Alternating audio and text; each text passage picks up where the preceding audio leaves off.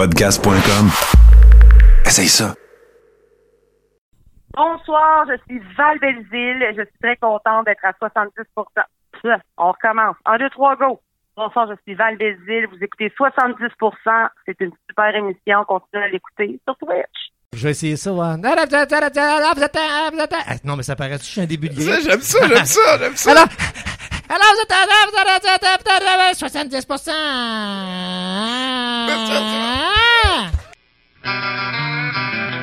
70% pour 100%.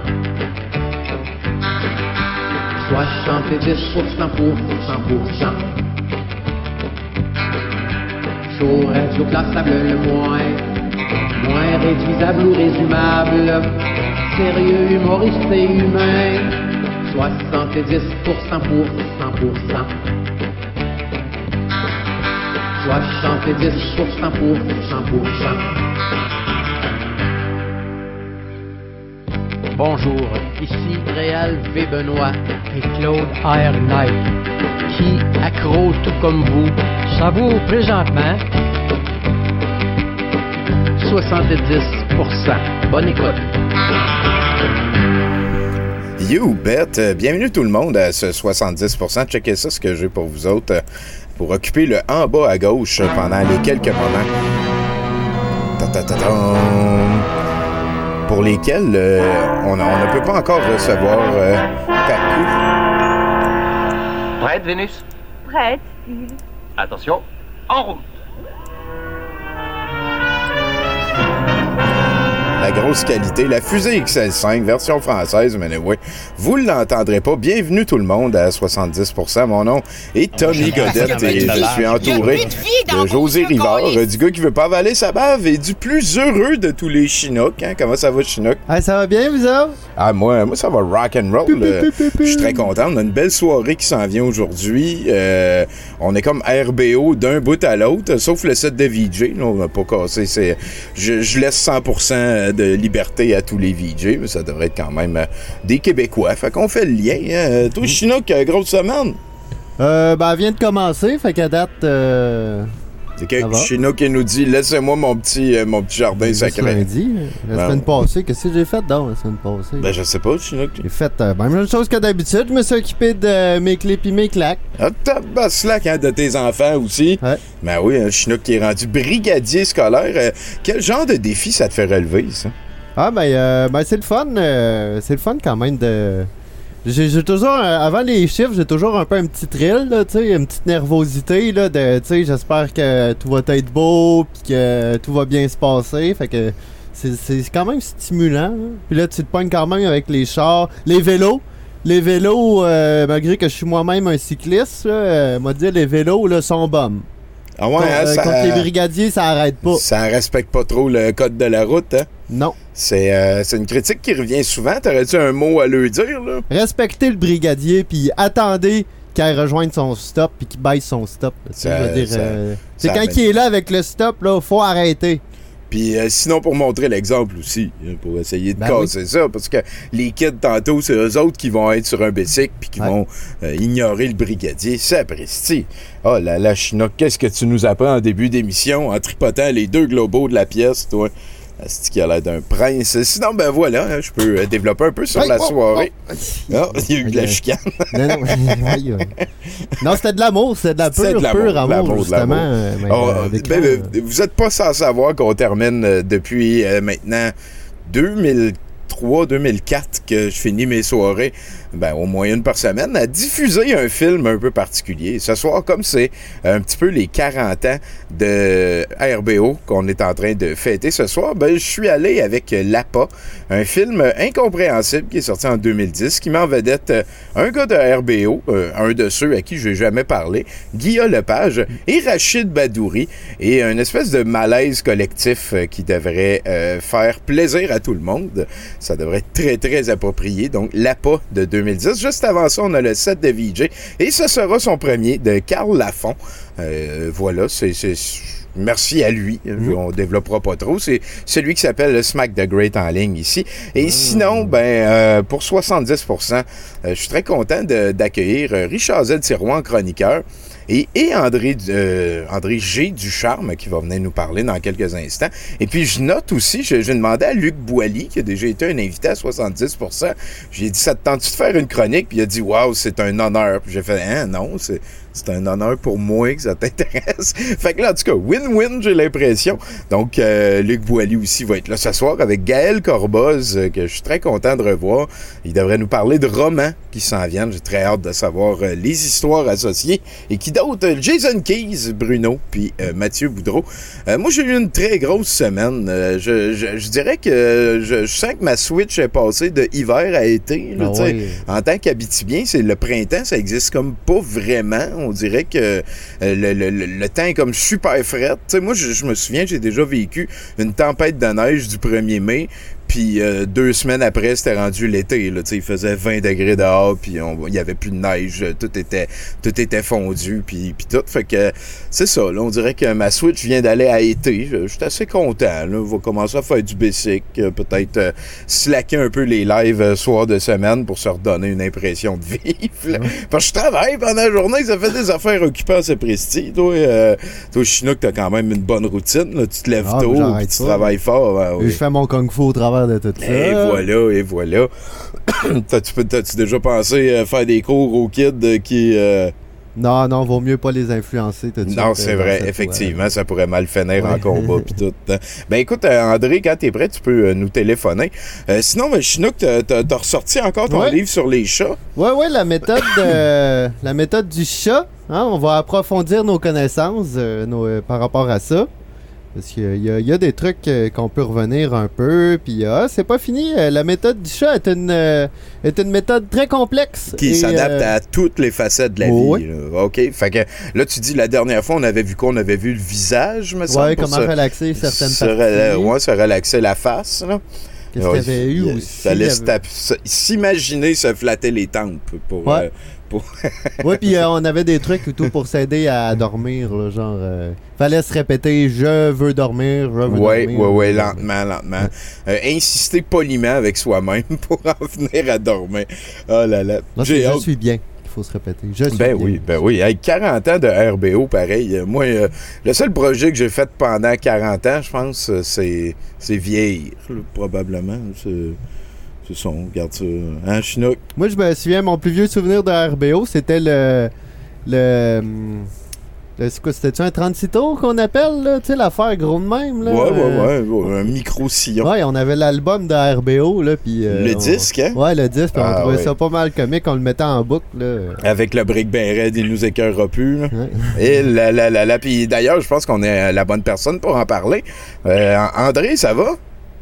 Comment ça va, mon toit, ainsi que mon vous? Ah, ben, ça va super bien. Écoute, euh, on pandémise euh, quand même assez bien. Au musée, euh, c'est la dictature avec le plus d'extra bacon que je vais vivre de toute ma vie, c'est sûr et certain. sais que je me fais un plaisir de suivre tout ce que tu fais par rapport à cette euh, situation, tout ce que tu publies. C'est jouissif. Ah ben, Colin, merci beaucoup, André. C'est, c'est quelque chose de sérieux. Moi, ça fait, ça fait des dizaines d'années que ça m'intéresse super gros, ces affaires-là. Mais avant, quand que j'en parlais... Oh, t'as un petit peu chinook, tiens. Ah! Avant, quand, quand j'en parlais euh, sur scène ou ailleurs ou en public, tout le monde me disait tu devrais pas en parler, tu lui fais de la pub. Puis là, ben, gars, ça, ça fait 20 ans que j'en parle pas, puis je lui fais pas de pub, puis gars, ils n'ont plus besoin de la pub, là. Fait Ils que, sont, ils sont là pareil. Ouais, j'ai un de mes j'ai un de mes oncles qui était cultivateur qui m'avait fait visiter sa terre. Puis euh, il y avait un gun. Puis à un moment donné, euh, il, a, il, il a, il a levé son gun, puis il a tiré. Puis il a dit, qu'est-ce que tu viens de faire là, mon oncle? Il dit, la meilleure façon de pogner une marmotte, c'est de la faire sortir de son trou. Yeah, je, je comprends pas la morale. Ben, ma métaphore voulant dire que euh, faut exposer ces gens-là. Ah, ah, ah, ah! Bon, ben voilà. Merci, ben. Ben, ben, C'est pas clair, hein? Mais non, trouve ben, une belle image. mais, mais on a fini par se rendre, euh, moi puis Chinook. Écoute, on n'a pas encore l'expérience. Ça, ça, ça, c'est quelque chose euh, qui s'achète pas. Hein? T'as- T'as-tu déjà acheté l'expérience? Non, je l'ai acquise euh, durement, mais heureusement, j'étais pas seul. Alors, j'avais j'avais un groupe avec moi pour faire ça. C'était moins, c'était moins laborieux, c'était moins dur. Ben ouais, on peut se saucer là-dedans tout de suite. Là. Écoute, euh, de mémoire, en plus, t'es le premier invité qu'on reçoit trois fois sur le show. Euh, T'as même fait... Écoute, puis La première fois, c'était lors d'un événement RBO, si je ne me trompe pas. Ça se peut-tu?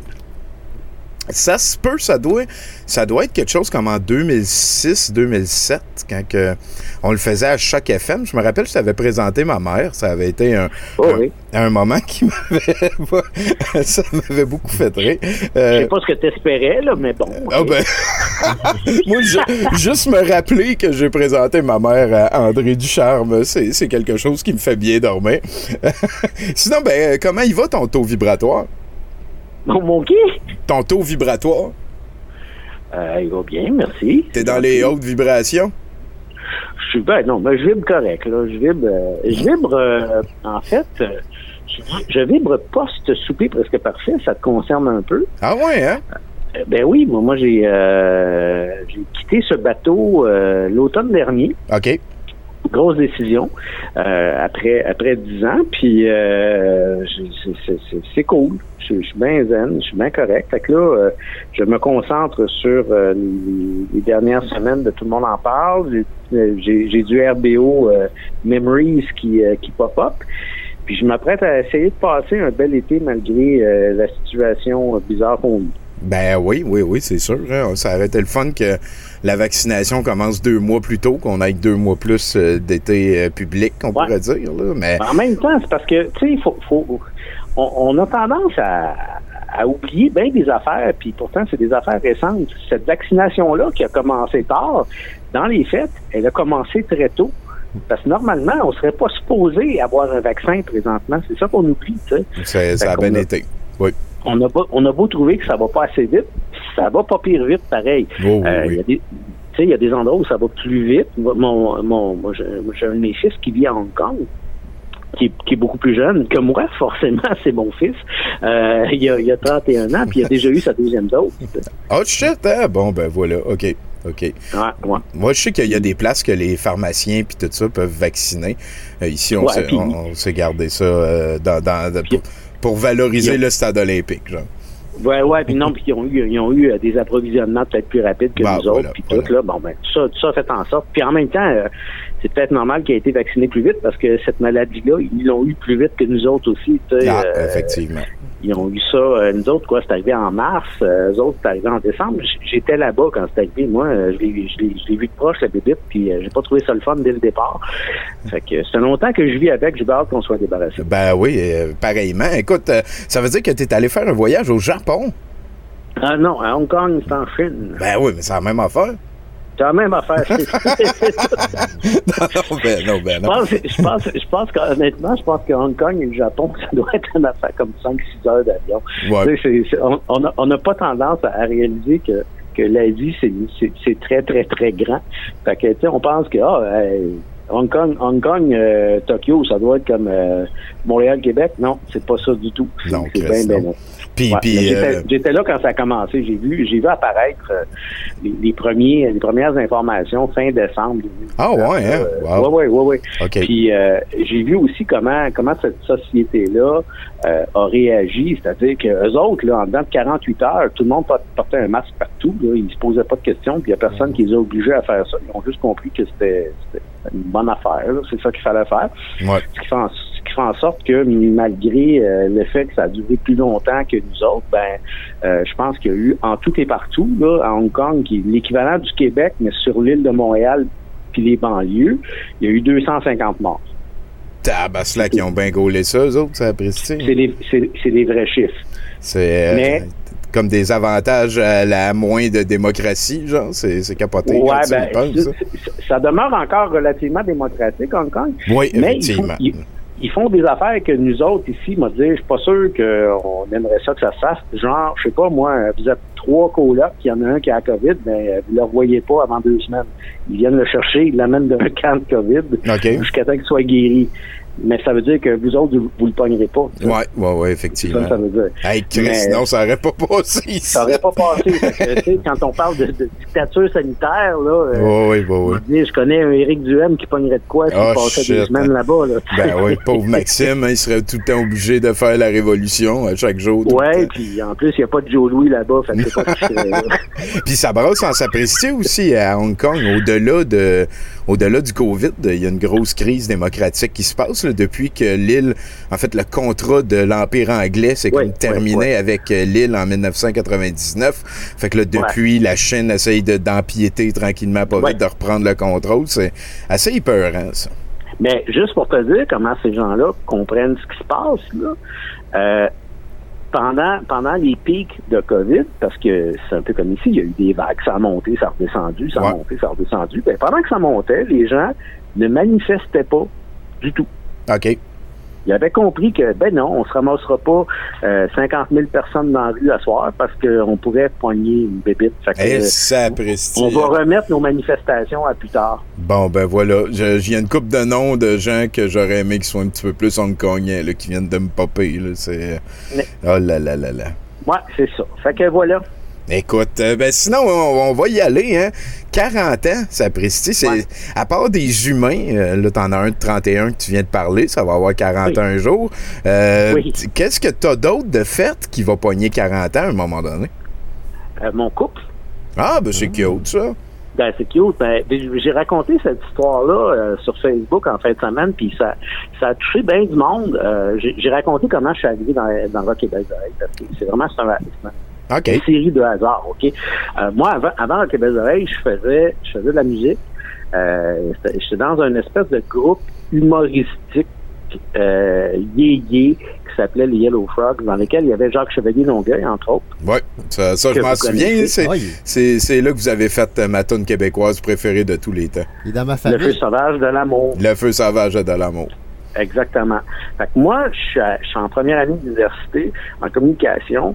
Euh, puis euh, on a des cours. Moi, j'étudiais en prise de son puis en radio. puis tout ça, c'est ça qui m'intéressait. On avait un, cours de prise de son. Puis une fille avec qui je travaillais qui disait, hey, on devrait faire euh, euh, euh, la prise de, son de vos tunes. Puis on devrait faire une émission de radio humoristique avec des sketchs autour de vos tunes. Ça fait notre travail de session. Fait qu'on fait ça. Et on le présente euh, devant euh, tout euh, le module de communication à la fin de l'année. Puis euh, pour mettre un peu de punch dans l'affaire, ben au lieu de faire jouer les tunes, ben le band était live. Oh! Puis ça a été un gros gros hit.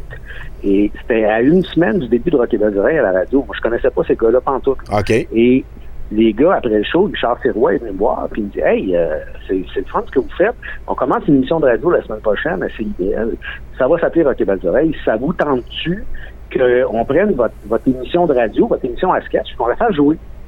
Fait que c'est comme ça que j'ai commencé avec Rock et Belles Oreilles. Attends un peu, là. Attends un peu, là. C'est hallucinant, ça. T'es en train de me dire que t'as fait une présentation dans une classe, puis ça a donné quelque chose de concret, genre? C'est, c'est capoté, Ben, euh, c'était plus que dans une classe parce que c'était vraiment à toutes les trois années de, de, communication. Donc, c'était dans un amphithéâtre. OK, OK, OK. Une Live. salle, une petite salle à l'UQAM. Là. OK, Mais c'était quand même, tu sais. euh, et oui, ça a donné le fait que je suis dans le Québec. Ben oui, mais ça va, plus, ça va plus loin que ça. Parce que la fameuse fille dont j'ai parlé au début de l'histoire, qui avait eu cette idée-là, ben, c'est ma blonde à cette heure. OK. Bon, ben. Fait que moi, à, à cause du feu sauvage de l'amour, je suis devenu membre de Rock et Belles Oreilles et je suis devenu le chum d'une fille avec qui je suis depuis euh, 38 ans. Chinook est impressionné, puis Chinook est jamais impressionné. Il n'est hein. jamais impressionné. Ah Moi-même, quand j'y repense, ça m'impressionne. Je me dis, quel, quel weird hasard de la vie. Effectivement, Tu sais, effectivement. Tu, dis, tu rates ça, là, puis je, je, je sais pas ce que j'aurais fait, mais j'aurais certainement pas fait ça. J'aurais pas fait 40 ans d'RBO, puis j'aurais pas fait euh, la, la, la vie personnelle que j'ai, qui est, à mon avis, euh, encore plus importante. Euh, J'ai des priorités dans la vie. Ben mais ça va ben oui. Pour moi, pour moi, ça va ensemble. C'est la même gang. là, Ben, tu c'est euh, sûr, c'est sûr. Veux, veux pas, tu Ouais. passes beaucoup de monde en tournée, ça devient des amis. Euh, les amis, après ça, il y en a un petit peu à toutes les étapes de la vie. Puis, écoute, euh, est-ce que tu penses que tu les as sélectionnés, tes amis, ou c'est- que- comment ça marche, ça faire des amis qu'on garde 40 ans? Ben, quand on est gêné comme moi, les amis viennent à toi plus que toi, tu vois. Ah. OK, OK. Oui, oui, oui. Mais moi, je, je, je retiens toujours, à chaque fois que je fais un projet, euh, ce que je retiens de ce projet-là, une fois qu'il est terminé, c'est du monde. C'est pas, c'est pas le, le tu sais, on parlait d'un souper presque parfait tantôt. Ouais, c'est un ouais, bon ouais. exemple. Un souper presque parfait. euh, pour moi, ce que je retiens de ça, c'est les expériences humaines que j'ai pu vivre, autant avec certains membres de l'équipe qui sont devenus mes amis et qui vont rester mes amis. Et vois-tu, ce matin, il y a une des réalisatrices qui m'a écrit en disant Je viens de me faire vacciner, j'ai hâte d'avoir ma deuxième dose, on va enfin pouvoir aller souper au restaurant ensemble. parce qu'on n'a pas pu le faire quand l'émission s'est terminée. Ben oui, ben Ce genre oui. d'affaires-là. Bon, ben, cette personne-là, pour moi, c'est c'est quelqu'un que je vais garder dans ma vie parce qu'on a vécu euh, cette émission-là ensemble, on a eu du fun à travailler ensemble. Donc, on est resté des amis. Puis d'un souper presque parfait, il y a peut-être 4-5 personnes comme ça euh, de qui je vais rester proche. Et il y a des participants avec qui j'ai- eu des liens un peu plus privilégiés. Je t'ai inclus là-dedans, c'est niaiseux, mais on s'est rencontrés à quelques reprises, on s'est écrit un peu. Ben oui, ben oui. ben, pour moi, quand je pense à un souper presque parfait, puis que j'ai une, image de certains participants, ben Tommy, il est là-dedans. Ah, ben, c'est cute. Ben, mais c'est vrai. Je suis de même. Moi, je suis pas le seul à avoir un nounours dans mes bras. Le mien, le mien, il est virtuel, mais il est là pareil. Ben écoute, ça, ça, ça- doit être selon moi une bonne manière de, de voir les choses. Il y en a, mettons, ils pourraient, ils pourraient voir le, le cash que ça a payé, ils pourraient voir euh, les, les, les, les contacts que ça a débloqué, mais le- là, c'est les contacts, mais, mais aussi les- l'espèce d'impression humaine. Donc, j'ai l'impression que ça doit aider sur le long terme de faire des projets Ben, sur le long pas, terme. tu t'as eu en entrevue il y a pas tellement longtemps, tu as eu Gaëtan Effiambre, J'ai eu ça. euh, tu qui, qui était le musicien, euh, le musicien de Rock et Belles Oreilles, puis euh, bon, ben moi, Gaëtan Effiambre, c'est une des personnes que j'ai gardées comme ça dans ma vie. C'est un très, très grand ami pour moi. C'est quelqu'un avec qui j'ai fait des voyages. Euh, c'est quelqu'un avec qui j'ai partagé plein d'affaires. Puis pour moi, du monde comme ça, là, je- puis j'en ai pas beaucoup, là, j'en, j'ai pas, j'ai pas 50 000 amis, là, mais euh, des gens que j'ai rencontrés dans des contextes comme ceux-là et que on s'est, je les ai pas choisis, ils m'ont pas choisi, on s'est mutuellement choisis. Voilà, voilà. Ça, tu comprends? Puis tu gardes, on, on va, on va garder ça, puis on va continuer de se voir, puis on va continuer de, de garder des liens ensemble. Puis c'est des liens très forts. Puis RBO, c'est beaucoup ça. C'est une affaire dont on parle beaucoup ces jours-ci en entrevue. ouais. Les liens qu'on a développés entre nous, qui sont bien plus que des liens professionnels. C'est, une famille. Eh, Êtes-vous un- une espèce de... Parce que là, là tu parles de, de, de ta femme, de ta conjointe que- qui est un petit peu dans la gang. Euh, Oui. Jacques Chevalier aussi, périphérique. Tu sais, RBO, c'est oui, c'est les cinq, euh, six personnes qu'on voit sur le stage euh, une fois de temps en temps, mais, mais c'est aussi comme une espèce de, de secte, genre. Vous êtes comme un club très sélect.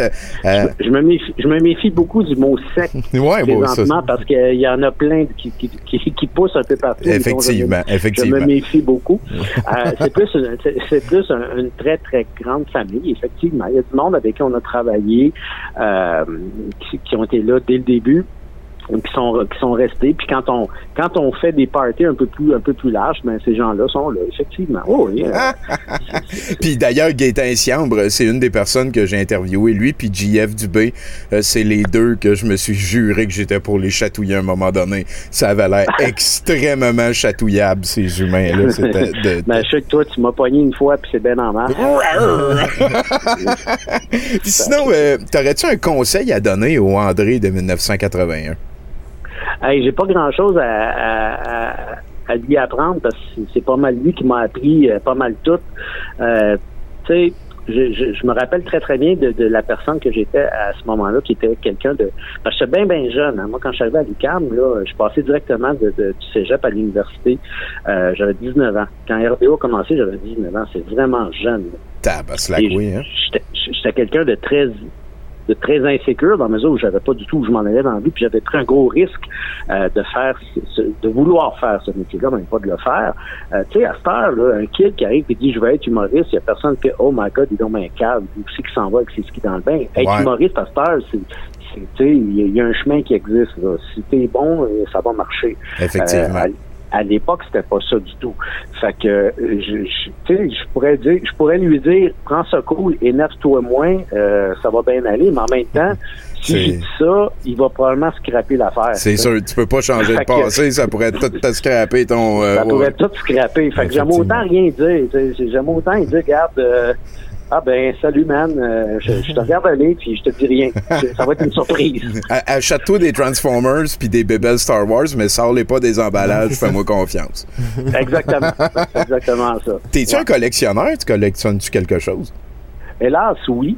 Oh! Euh, ben, hélas, oui, parce que ça prend de la place, ces affaires-là. Moi, euh, il y, a, il y, a, y, a, y a quatre ans, j'habitais dans une maison, je vivais en banlieue, j'avais une famille, puis euh, j'ai vendu la maison, puis je me suis allé en condo. Fait qu'il a fallu que je fasse des choix. Là. Fallu que je me débarrasse de bébelles. Fait que j'ai comme choisi quatre affaires que je voulais garder dans ma vie, puis garder mes bébelles. Tintin. Ah, t'es un fan de Tintin.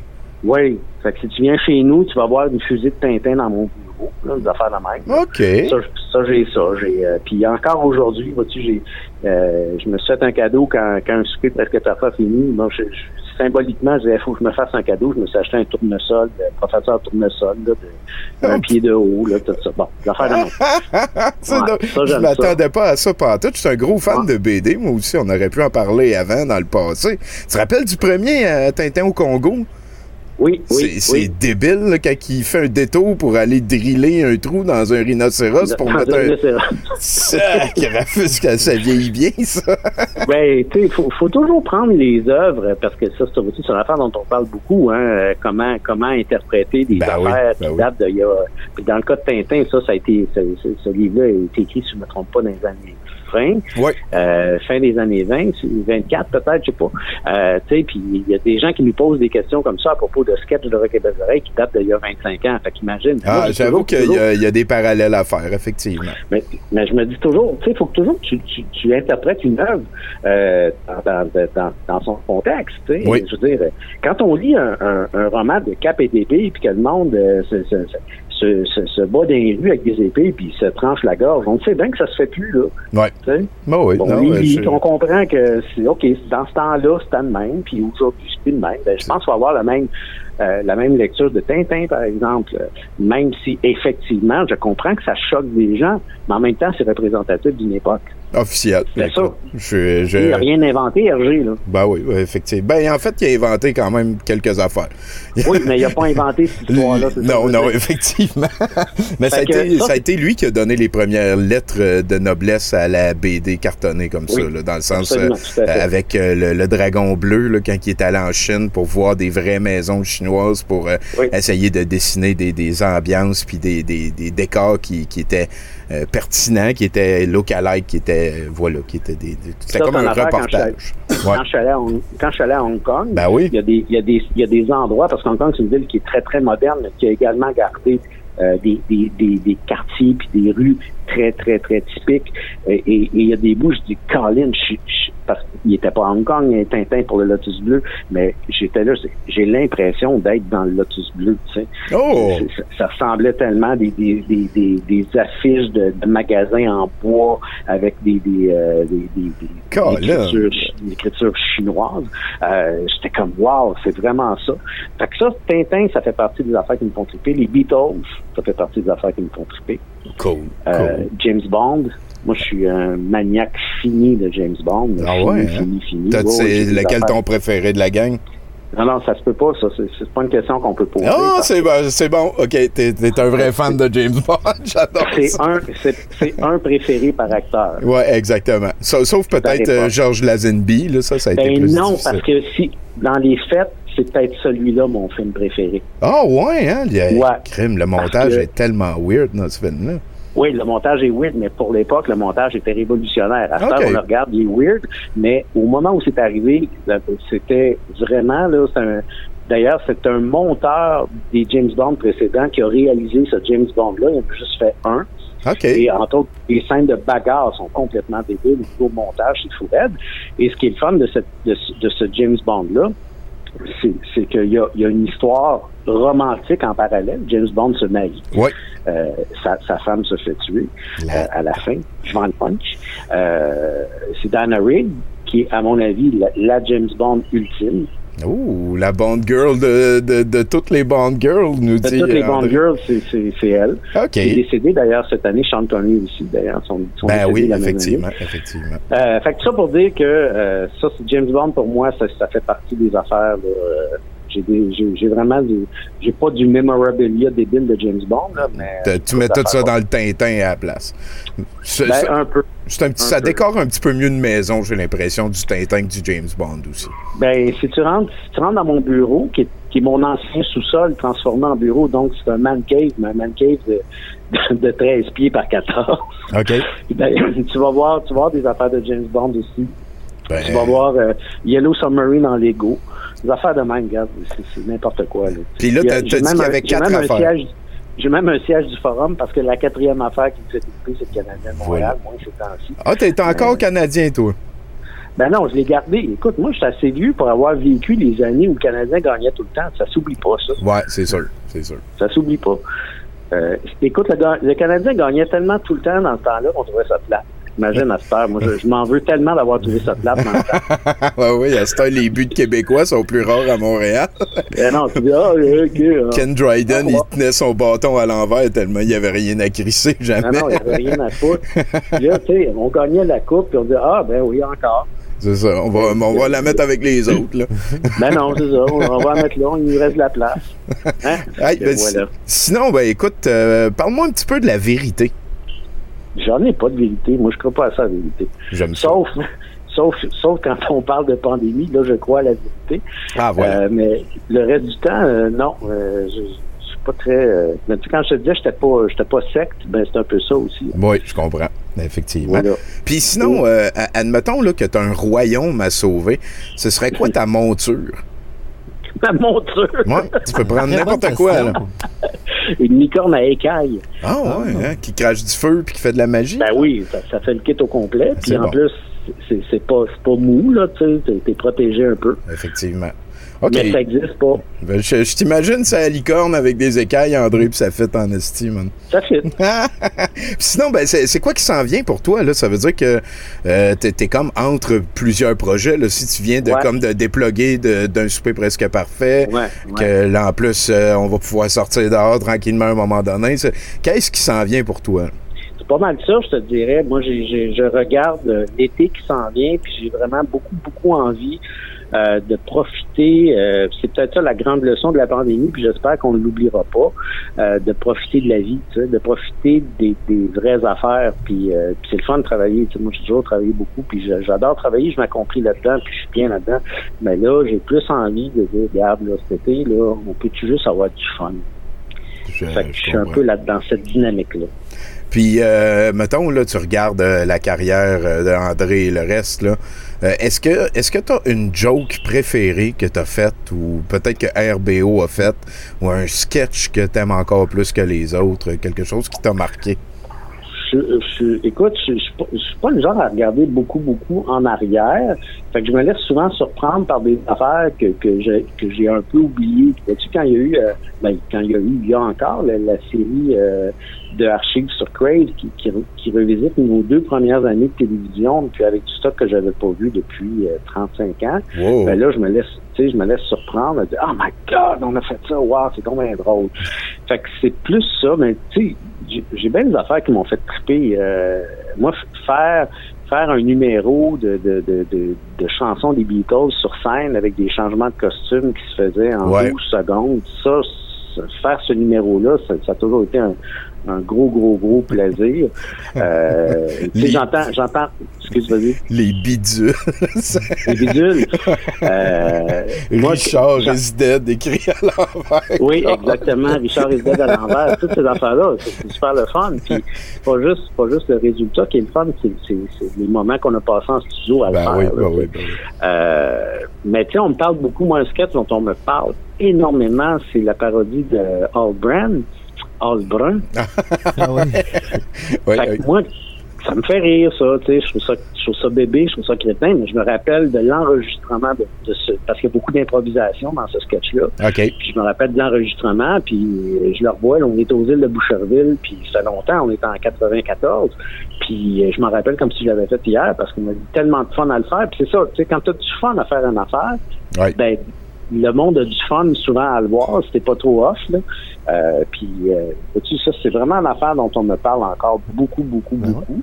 Fait que forcément, ça, ça me fait rigoler, mais c'est, l'ensemble, tu sais, après, euh, tu sais, on après 40 ans, puis après une grosse, grosse, grosse production comme on a eu euh, RBO, on a vraiment produit énormément d'affaires. Fait que ce qui reste, c'est, c'est plus un feeling, c'est plus un, un, un résultat final, une finalité, puis un, un plaisir.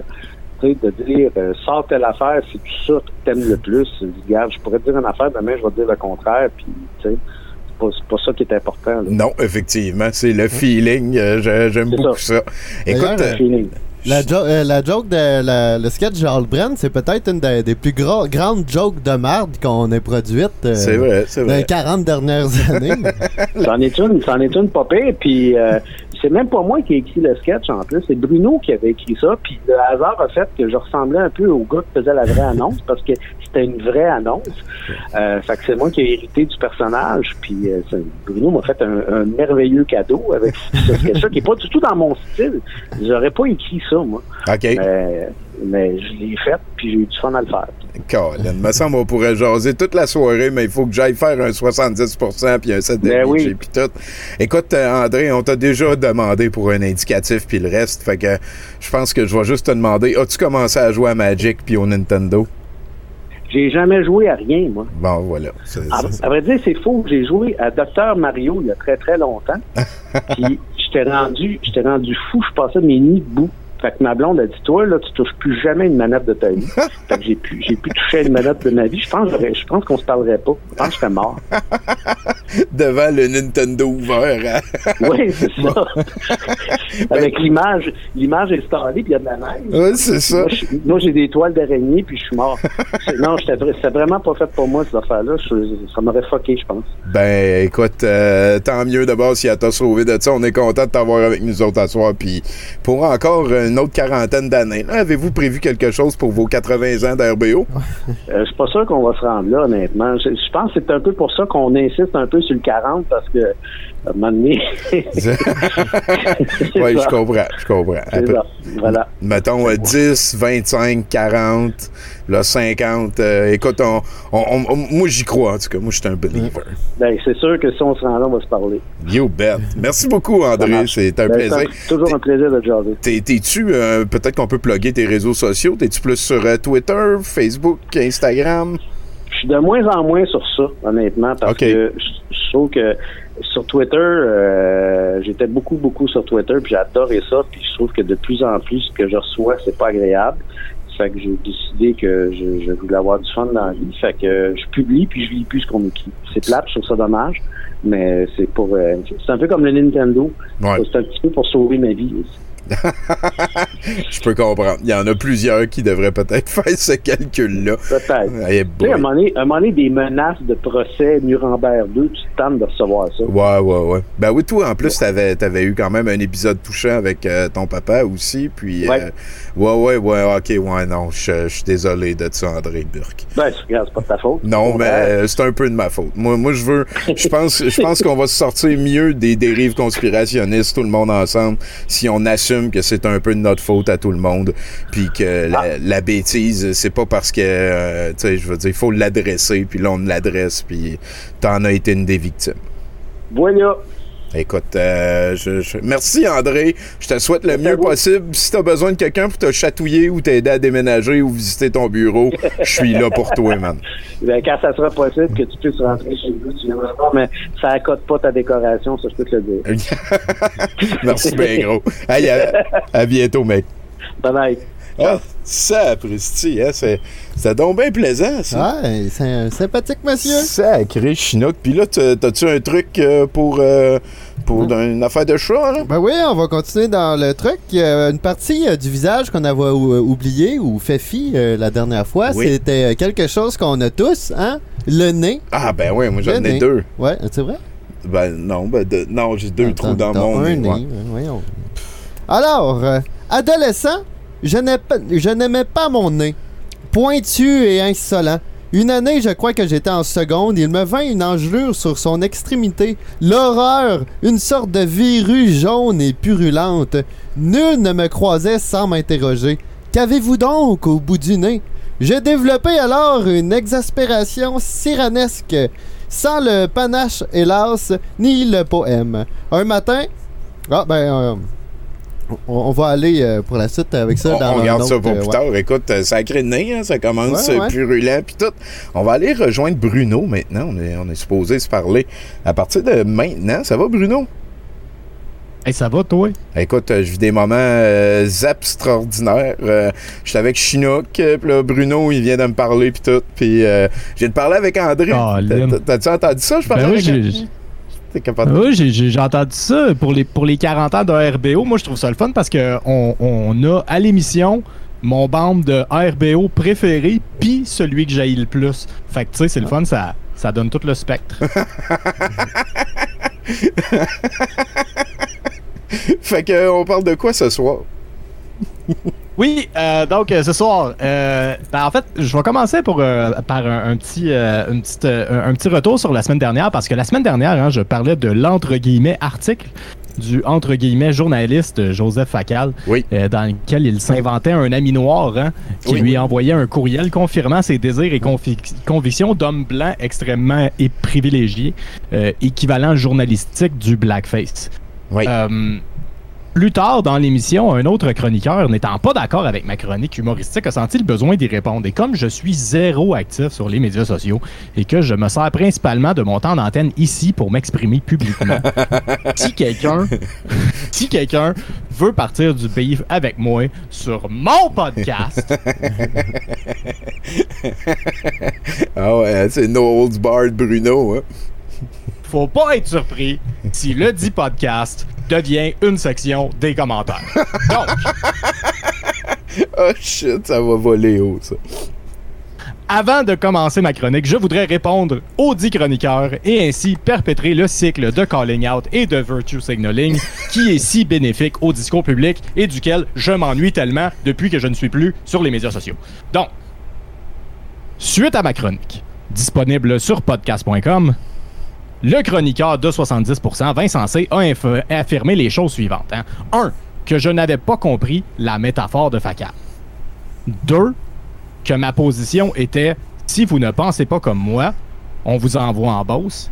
Arc, Et que hein, c'est trois- cruel, ça, c'est le goulag. Ouais. Et trois, que mon discours était pour la liberté d'expression. Alors, Vincent, voici ma réponse commentaire section. 1. Affirmer que quelqu'un ne comprend pas une métaphore, c'est le début d'un argument, mais ça n'a pas beaucoup de poids. hein. Pour faire une métaphore, hein, parce que t'as de l'air d'aimer ça, les métaphores, imagine qu'un argument, c'est comme une blague. Me dire que j'ai pas compris la métaphore serait l'équivalent de dire une fois c'est un gars qui voulait rentrer dans la police. Deuxièmement, OK. Deuxièmement. Deuxièmement. Je ne veux pas envoyer en bosse tous les gens qui ne pensent pas comme moi. Premièrement, parce que j'ai pas ce pouvoir-là, hein, et heureusement d'ailleurs, parce que deuxièmement, si c'était le cas, tout le monde serait en crise de bosse. et troisièmement, Fait que t'as comme fait la paix avec ton pouvoir de pas pouvoir envoyer tout le monde en bosse.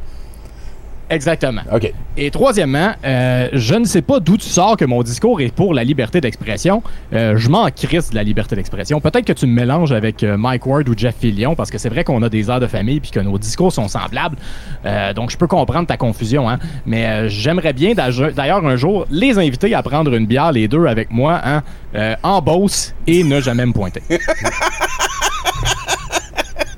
Donc, en bout de ligne, Vincent, ce que j'essaie de dire, c'est que je pense que t'as pas compris ma métaphore. Oh! Bon. Section Oh. des commentaires réglés. Et- C'est le 70% qui vole le plus haut ever, mon Bruno.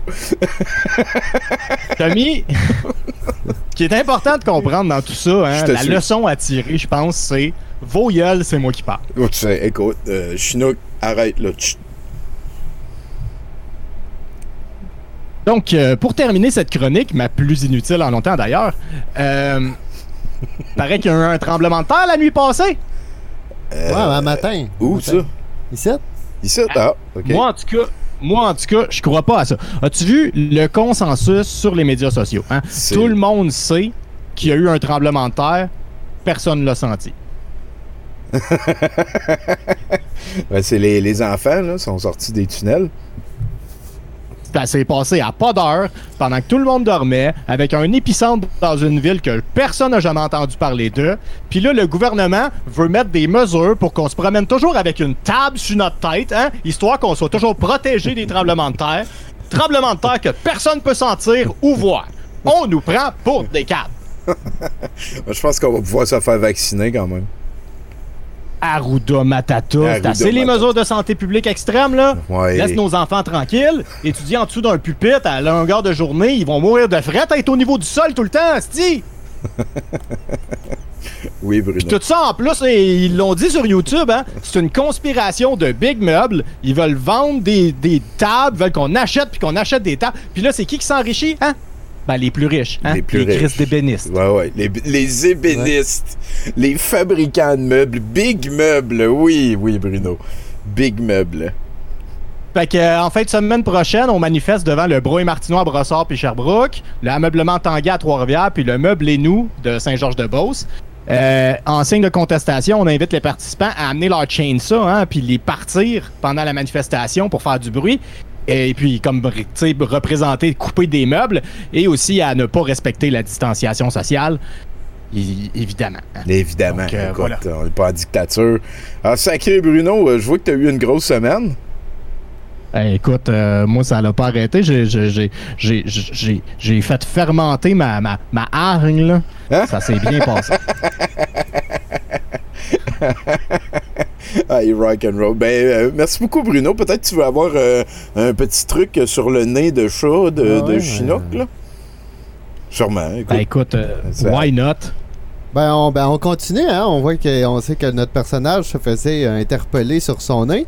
Puis Là, il se dit, ah, mais il se fait dire un cours grec du matin. Le professeur euh, m'a copié et euh, ma, ma copie à la main m'interpella. Henri, ton devoir n'est pas mauvais. Néanmoins, j'entendis néanmoins, je devins écarlate et furieux. J'imaginais les regards moqueurs de mes petits camarades et je quittais brusquement la classe. Il y a cinq ans, on ne, on ne badinait pas avec la discipline. Je frôlais le renvoi et je subis un dimanche entier de colle, seul et morose, dans l'unique compagnie de mon abominable appendice. L'anecdote prête à rire, mais comme la fable, elle, recèle une morale, qu'il soit grec, Camus, en bec d'aigle ou en trompette, acceptez votre nez, aimez-le, de la racine jusqu'aux ailes. Aime, c'est- aime- aime ton nez, Bruno. Ouais. Qu'est-ce qu'est-ce qui se passe? Ben, ben, c'est- c'est une bonne question. C'est la méthode du chat. de, de relaxation puis de recentrisme sur son soyen. Là, euh, fait que c'est ça, là. Il faut que tu respectes ton nez. C'est un petit peu ça la morale. Ouais. Et- Merci Bruno. Bye. c'est qui est niaiseux. Merci beaucoup, Chinook. C'est assez, euh, c'est assez imagé. Hein? Je- je- J'ai pas trop compris c'est quoi Ben, le but. Ben là, le prochain, on va voir là, comment relaxer son nez. Ah, là, bon. ça, c'était comme euh, la, la mise en Puis situation. c'est Jason qui va nous euh, amener vers ça. Jason Keys, qui devrait venir nous rejoindre. Euh, Jason, euh, qui est mon collègue euh, à Terrain Basique, notre podcast sur Magic the Gathering, parce que je fais pas juste en parler sur 70%. Ben, en fait, en parler. Demander à du monde s'ils jouent, puis ils disent non. Là, je, je me suis monté un show dans lequel, à tout le monde à qui je demande s'ils jouent à Magic, répondent oui. Je ne mentirais pas que ça fait du bien. Euh, et voilà, Jason qui nous appelle depuis la très lointaine Gatineau. Comment ça va, Jason? Hey, comment ça va, Tommy? Ah, écoute, euh, mon taux vibratoire est au mieux. Bon, hey, c'est parfait, ça. Que ton taux vibratoire soit bien. Hey, j'ai euh, j'ai essayé quelque chose euh, cette semaine parce que, tu sais, mon gars, il approche l'adolescence. Hein? Il va avoir 6 ans le mois prochain. ça, ça va vite, effectivement. Ça monte vite.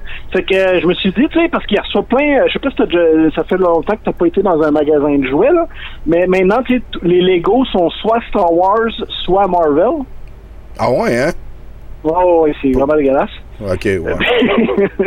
mais il c'est comme s'il y avait juste deux, deux univers maintenant. Là. Ouais. Puis, J'imagine bientôt ça va merger, là. C'est une question de temps.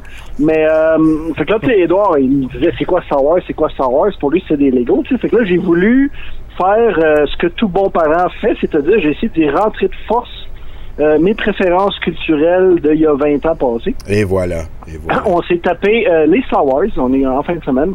Euh, j'ai commencé par, y- par la base, et j'ai fait écouter l'épisode 4, le, le premier, le tout premier des Star Wars. Et euh, à mon grand étonnement, euh, il, tripe sur Darth Vader, c'est son préféré. Ah ouais, hein? Ouais, il a celui, rien à faire. celui qui torture la fille, là?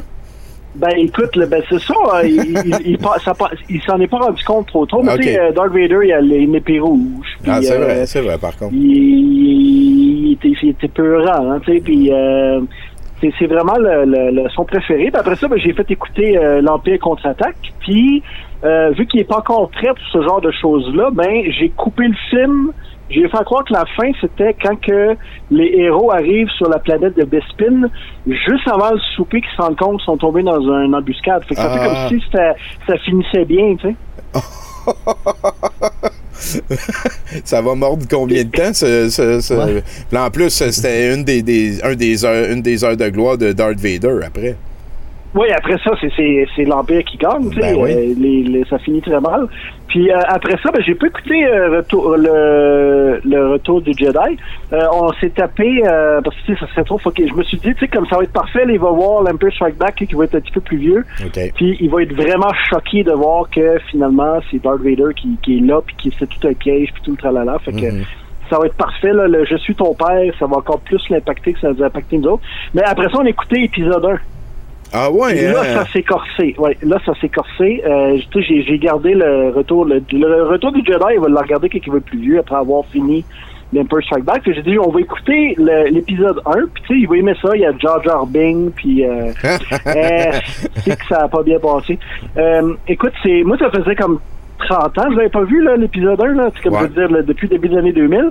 Puis, euh, tu sais, je me suis dit, c'est un film pour enfants. C'est pour ça que j'avais le, le- le souvenir quand j'étais ado que c'était un film pour enfants. Un- ben, un- il était fait pour les enfants, de la manière que George Lucas disait. Le premier, c'était les enfants, le deuxième, les femmes, puis le troisième, les Eh, hommes. Chris, Moi, je sais pas c'est quoi non, ça non, veut non, dire. Non, non, non, non, non. Écoute, il va falloir revoir notre pédagogie si c'est fait pour les enfants parce que, écoute, épisode 1, là, ça commence, OK? Edouard, il me dit, parce qu'Edouard, il s'est pas encore il me dit, lis-moi le panneau défilant. OK? Puis ça, c'est une chicane commerciale avec des frais de douane. Ouais, ouais, effectivement.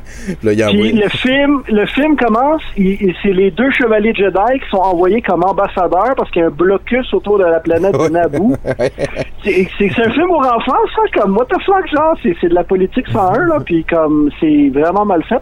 Les doigts, ils comprennent rien, il dit papa, je comprends rien, qu'est-ce qui se passe? C'est qui les méchants, c'est qui les bons? puis là, je dis, ben, c'est les Jedi, les bons, puis t'as juste, les méchants, c'est tout ce qui wipe épées laser.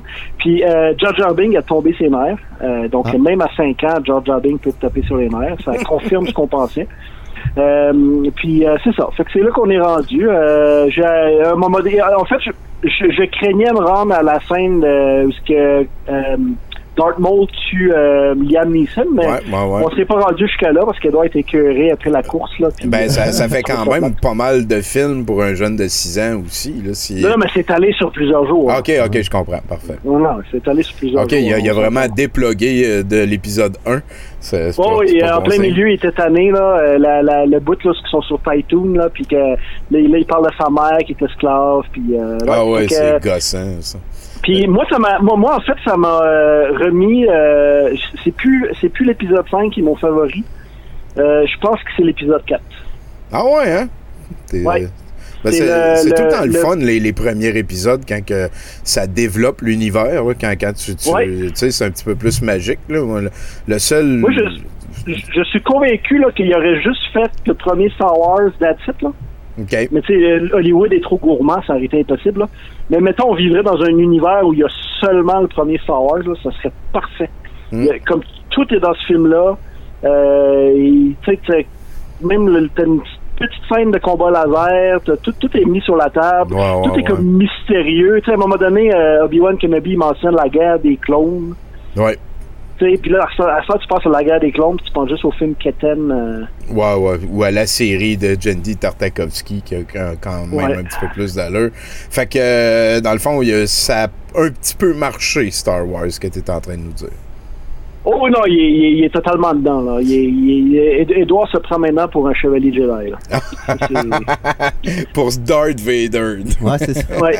le, le Yoda, le Yoda, il est cool aussi. Il il aime vraiment là, le Yoda de l'épisode 5 là, dans le marécage, là, qu'on pense qu'au début c'est juste une marionnette vilaine Ouais. qui fait des mauvais tours. Là. Ouais, ouais, ouais. Ça, ça, c'est vraiment une bonne twist pour les enfants. Ouais. Puis que le punch, là, que- qu'il se rend compte que c'était le fameux Yoda que Obi- euh, Obi-Wan Kenobi parlait dans l'épisode Ouais, d'avant. ouais. là. C'est c'est Euh, pas, c'est pas une bébite gossante, c'est le, le, le maître Jedi ultime, là. Ben, c'est surtout qu'il est présenté, oui, c'est ça, exactement. là. C'est, c'est le boss de la fin. Là. Tu sais, C'est le, Mhm. le, le maître de tous les maîtres. Il était le, le maître, euh, parce qu'il mentionne déjà que Darth Vader était un ancien chevalier Jedi. Tu sais, puis c'est comme là, tu dis, OK, ça, ce gars-là, c'était le professeur de Darth Vader. Là. Ouais. OK, là, tu sais.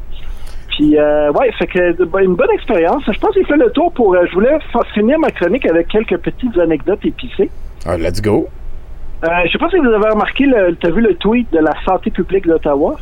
Euh, non. T'as une bonne maxime de Gilles Duceppe que j'aime beaucoup. Puis tu sais, moi, je suis vraiment pas un fan du bloc, mais je sais reconnaître les bons coups. Euh, Gilles Duceppe, il disait que les langues officielles du Canada, c'était l'anglais et la traduction simultanée. Puis, euh, Santé publique Canada, euh, ils, ont, ils ont traduit un de leurs messages là, pour dire que bientôt, ils vont réouvrir les terrasses. OK. Puis, and I shit you not, Tommy, ils ont écrit euh, que bientôt, on va pouvoir se caresser. C'était, we, we will be able to hug our friend sur les terrasses, puis faire des câlins, mais ils l'ont mal traduit. Ils ont écrit on va se caresser sur les terrasses. Oh! Puis ça a fait le tour des médias à Ottawa. C'était très drôle. Euh, Juste avec le monde consentant, s'il vous plaît. hein. ah oui, non, mais écoute, c'était ce qu'on avait besoin. Euh, L'autre affaire, c'est euh, le style de nouvelles qui dit que euh, ça, c'est toutes les toutes les médias l'ont repris. Des données recueillies entre le 16 et le 28 avril démontrent que parmi les répondants âgés de 25 à 34 ans, 15% n'avaient pas l'intention de recevoir le vaccin. 15. Ça, c'est la nouvelle. Ouais. Ils disent que, oh mon Dieu, 15% n'ont pas l'intention de recevoir le- les injections. Je ne comprends pas pourquoi la nouvelle, c'est pas euh, euh, avec une majorité écrasante, Ouais, 85% du monde veulent le vaccin. Ouais, ouais. Ben, de- d'une tranche d'âge aussi, qu'on présume. euh, Une tranche d'âge. Là. Ouais. Ben oui, c'est ça. tu sais, Ils nous ont cassé les oreilles. Ah, euh, les jeunes, on a peur, on n'atteindra pas le sommet parce que ça. les jeunes vont choquer comme d'habitude. Eh non, esti, man, les jeunes sont présents. Ben, bravo. Chinook, il est allé se faire vacciner. là. Non, non, pas encore. Je pourrais y aller. Chinook, il va y aller se faire vacciner. Tu vois, c'est plein mais de points. chez nous qui est occupé, là, il escorte nos enfants. Ben oui. c'est ça euh, qui arrive. euh. Les réserves d'adrénochrome. Mais je dois avouer Ouais. que de prendre le, de trouver le temps aussi entre le travail puis comme euh, tu sais les, les, Ah, les trucs prévus euh, genre euh, ça, Les ça trucs peut euh, il faut faut prendre euh, le temps quand même. un rendez-vous, euh, ça prend trois clics au CLS à côté. Ça m'a Ouais, pris ben- 20 minutes d'y aller. Ah ouais. Mais c'est une petite aventure quand même. Puis Bon. euh, faut, c'est, je suis d'accord au fait qu'on devrait comme trouver des trucs pour encourager les gens à se trouver du temps. You euh, bet. faire Euh, fait que là, on est-tu rendu à ton truc, euh, la, la fin du nez? T'as- T'as-tu d'autres anecdotes euh, salaces? Ouais, euh, le, le, le, le 6 mai, j'avais, j'avais trouvé une bonne blague sur Internet. Ça disait que pour se protéger des personnes, c'était un peu comme du, euh, du bout en train, là, de l'esprit de bottine. euh, non, plutôt comme du... euh, de, de dire, euh, ah, on devrait dire, aux, aux- ouais, slapstick, de dire aux gens, euh, les conspis, que pour se protéger des gens qui sont vaccinés, ils devraient mettre le masque. Ça, c'était lancé un peu comme une boutade. Ben, ça Et quelle pogne, ne fut pas ma surprise cette semaine de me rendre compte que non, Esti, il croit vraiment ça? Ouais, il ouais. croit vraiment ça? Écoute, Ah ouais? euh, Jean-Jacques Cresquer, là, ce gourou des gourous, qui a publié euh, le Self-Spreading Vaccine, euh, un vaccin qui, qui sécrète des, euh, des comme des phéromones, je pense, de la façon dont j'ai compris ce qu'il a dit. Puis là, dans le fond, c'est que les gens vont se contaminer avec le vaccin, puis euh, vont mourir de parce que tu sais, le vaccin c'est pour tuer du monde. Ben oui, C'est ben ce oui. qu'eux affirment. Puis, là, ils sont vraiment comme, ah non, il faut se protéger des gens vaccinés. Ils, ils ne finiront plus jamais, ils, ils ne finissent jamais de m'étonner dans leur, jusqu'à où ce que sont capables d'aller. Ouais. Écoute, si on passe l'été à les entendre nous dire qu'il faut absolument mettre le masque, là, alors que l'été passé, c'était complètement l'inverse. Ouais, ouais, ouais. Euh, je, capoté. je vais, je sais pas qu'est-ce que je vais faire, mais Bientôt, il va y avoir des injections pour euh, se sortir le vaccin. On a, on a parlé aussi Ouais. hier euh, dans Douteux la nuit qu'il y avait un, un placebo patate. Là. Mettons, si tu frottes Ouais, une patate ouais, ouais. crue sur euh, ta piqûre de vaccin, ben, ça va sortir tout le mauvais Ah stuff. Ouais. Fait que, tu sais, va te faire vacciner, mais amène une patate crue, puis t'as frotte dessus, puis ça va tout absorber le méchant. Puis euh, le- le- c'est ça, là, écoute, euh, Alexis Ah, il disait que le, le passeport vaccinal, c'était pareil comme euh, l'esclavagisme, puis euh, l'étoile jaune pour les Juifs, là, puis euh, c'était la, la, la, la, plus grande de toutes les affaires dégueulasses qu'il fallait. Puis après ça, il encourageait les gens qui de, de prendre en note le nom de ceux qui encourageaient un apartheid pour qu'on s'en souvienne, pour qu'on fasse un apartheid avec ce monde-là, genre. C'est, euh, en tout cas, qui mange tout. Ben écoute, Tommy, on, on approche de la fin, tu sais Ouais. pourquoi? Ben, vas-y. La, la fin de la pandémie, là. Ouais. Euh, Martine Ouellette va se présenter à la tête d'un parti. Ça veut dire que la nature est en train de se euh, soigner elle-même. on retourne à la normale. Et voilà, Ouais, bien dit. fait qu'on va-tu. euh, t'as- T'as-tu fini avec ça, mon cher? Ouais, je veux Chinook et son conseil de la semaine. Ouais, you bet. Vas-y, je suis Ben oui, parce que là, on va devoir que- recommencer tranquillement pas vite à enlever nos masques. Ouais. Quand tout le monde va être vacciné. Donc, euh, on, va, on va faire euh, aller notre nez. Euh, il y a des manières de faire relaxer nos- notre nez. Alors, commencez par effleurer par la pensée l'arête du nez, depuis la base au-dessous des sourcils jusqu'à son extrémité. Attardez-vous sur les narines. Elles constituent la seule partie mobile. Écartez-les. Observez le jeu des muscles. Recommencez plusieurs fois, détendez. Fait que euh, vous prendrez des photos. On va avoir les photos de ça sur euh, le wall de 70%. Merci, Jason. Allez, merci beaucoup. À, à- dans deux semaines. Ouais, Hubert, à bientôt. Ah, la, la, la, la sacrée Chinook, hein? Puis, Ouais. ça, va nous ça- amener avec euh, Luc Boilly maintenant. Tu peux téléphoner quand t'entends ça, euh, mon cher Luc. Euh, Luc, il, il est professeur à l'École nationale de l'humour. Il était venu à 70 ça fait quelques années. Je suis très content qu'il ait accepté de venir faire des chroniques. Je l'ai mentionné plusieurs fois, mais de, de, de, de pouvoir faire des chroniques par téléphone comme ça sur Twitch ici présentement, c'est quelque chose que j'aime beaucoup, de, de pouvoir avoir des chroniqueurs d'un peu partout. On va sûrement, quand on va aller au brouhaha, s'arranger pour pouvoir continuer à faire la même chose, euh, réussir à faire des téléphones, ce genre de patente-là. Euh, Là-dessus, euh, salut, Monsieur Boilly. Salut, Tony. Comment ça se passe? Ça va très bien. Euh, merci bien Ah. gros de nous appeler, hein, c'est très intéressant. Ben, écoute, j'ai- j'ai- tu l'as dit au début euh, j'avais dit que c'était pour moi un honneur. Ben, écoute, euh, win-win, j'insiste là-dessus. C'est mes relations préférées, moi, les win-win comme ça. Euh, sinon, ben, comment tu vibres ces temps-ci, Luc? Je, euh, je vibre, je vibre d'allergie. Ah, ouais, hein, c'est le temps, hein? Les, les arbres sont en train de venir partout dans les airs, puis nous autres. euh, exactement. on se fait Cette année, j'ai un bonus. euh, non seulement j'ai le sinus plein, mais j'éternue de l'œil. OK, bon, ben, fait que si jamais on entend quelqu'un qui commence à éternuer, euh, ça se peut que ce soit Ouais. moi pour cette fois-là. Exactement. Puis, euh, première chronique à 70% tu vas nous parler de quoi? Ouais, ben, je vais vous parler de ma première chronique à 70% Ah, ben, ça pristine chronique Alors-. Alors, ouais, exactement. Alors, c'est ma première chronique. Ouais! Des bruits d'applaudissements. j'ai- peut-être quelque chose pour toi à part de ça. Attends un petit et peu, check de tambour. C'est euh, c'est ta première chronique. Solide. et, et, et, et ce soir, c'est ma dernière chronique. Yeah! Yeah! Encore plus fort que lors de la première annonce. Mais je, je vais t'expliquer, Tommy. J'écoute, je suis tout oui. C'est, trop de pression. Trop de pression. Et là, je vais t'expliquer en détail maintenant. OK. Détail numéro un, 70% c'est bien trop élevé. C'est un pourcentage qui m'est impossible d'atteindre. Là. Là, tu sais, au restaurant, là, il y a des gens, et dont je fais partie, qui lisent le menu à l'oriental, à savoir de droite à gauche. Hein? Ça, ça veut dire que tu fais ton choix de menu en fonction du prix que tu peux payer et non en fonction de ce que tu veux manger. Et pour monsieur, ce sera, hmm, ben, je vais prendre l'assi- l'assiette de bruschetta. Parfait. Et comme plat principal, ben, c'est ça, là, l'assiette de bruschetta. ben, Tommy, sache que mon choix de programme au cégep s'est fait de la même manière, c'est-à-dire en fonction de ce que mes notes me permettaient et non en fonction de ce que je voulais faire. Et- et pour- Une grosse dose de réalité. voilà. Et pour monsieur, ce sera, ben, je vais prendre le programme technique loisirs. Excellent choix, monsieur. Pas besoin de maths, de chimie, de physique. Juste la capacité à passer vos journées au centre social et à la radio que vous faites déjà depuis le milieu de votre secondaire 4. Et votre 53 en français 512 vous donne de bonnes chances d'être accepté. Alors voilà. Mais, maintenant, détail numéro un, que c'est trop de pression pour moi de chroniquer à 70% Tu l'as dit en, en- en- au début de ma chronique. Je suis humoriste slash auteur et professeur d'écriture humoristique à l'École nationale de l'humour. Effectivement. Fait que les gens ont des attentes élevées, là. Tu. Si je les fais rire, ils vont dire, ben là, c'est bien du moins, c'est ça son métier.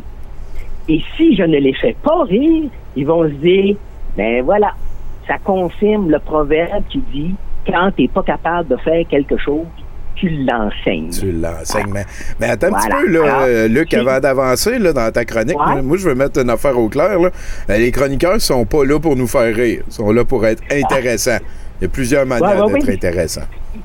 Mais ça, c'est ma pression de, Je comprends. Je comprends. Voilà. et, et d'ailleurs, c'est là que je vous dévoile ma grande stratégie.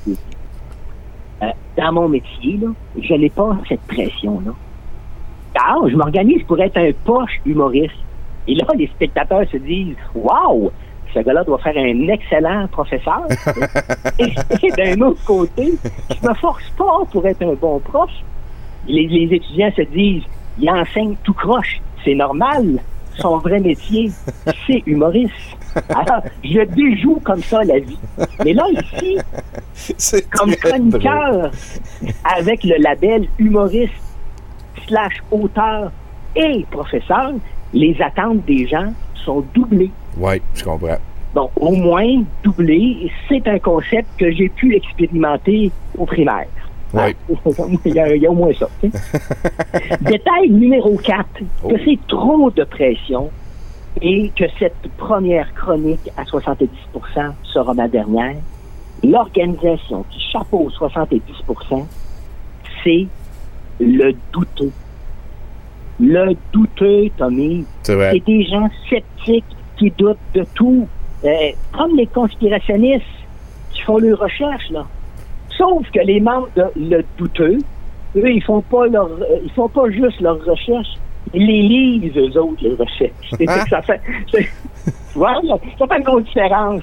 Fait que ça, ça me fait un public difficile pour vendre mes niaiseries puis mes inventions, là, que c'est des douteux, là. Tu sais, en fait, je me sens, là, ben honnêtement, comme dans le temps où j'étais scout. Et un dimanche, un moment donné, toute la meute avait fait du porte-à-porte pour vendre des crucifix faits avec des allumettes en bois brûlées au bout. là. Tu sais, tu brûlais des allumettes, tu collais ça sur une base en bois, puis un beau crucifix. ben, moi, on m'avait donné le quadrilatère Hutchison Kertz entre Van Horn puis Bernard. J'en ai pas vendu beaucoup des crucifix. Ben. Je vais te dire, j'aurais eu plus de succès avec mes anciennes lunettes de myope. Genre, t'as cogné, voulez-vous mes crucifix? Puis il a dit non, mais je t'achèterais tes lunettes. ben oui, c'est ça. C'est bien important pour les lunettes. Et détail numéro 5, c'est trop de pression de chroniquer à 70 pour moi.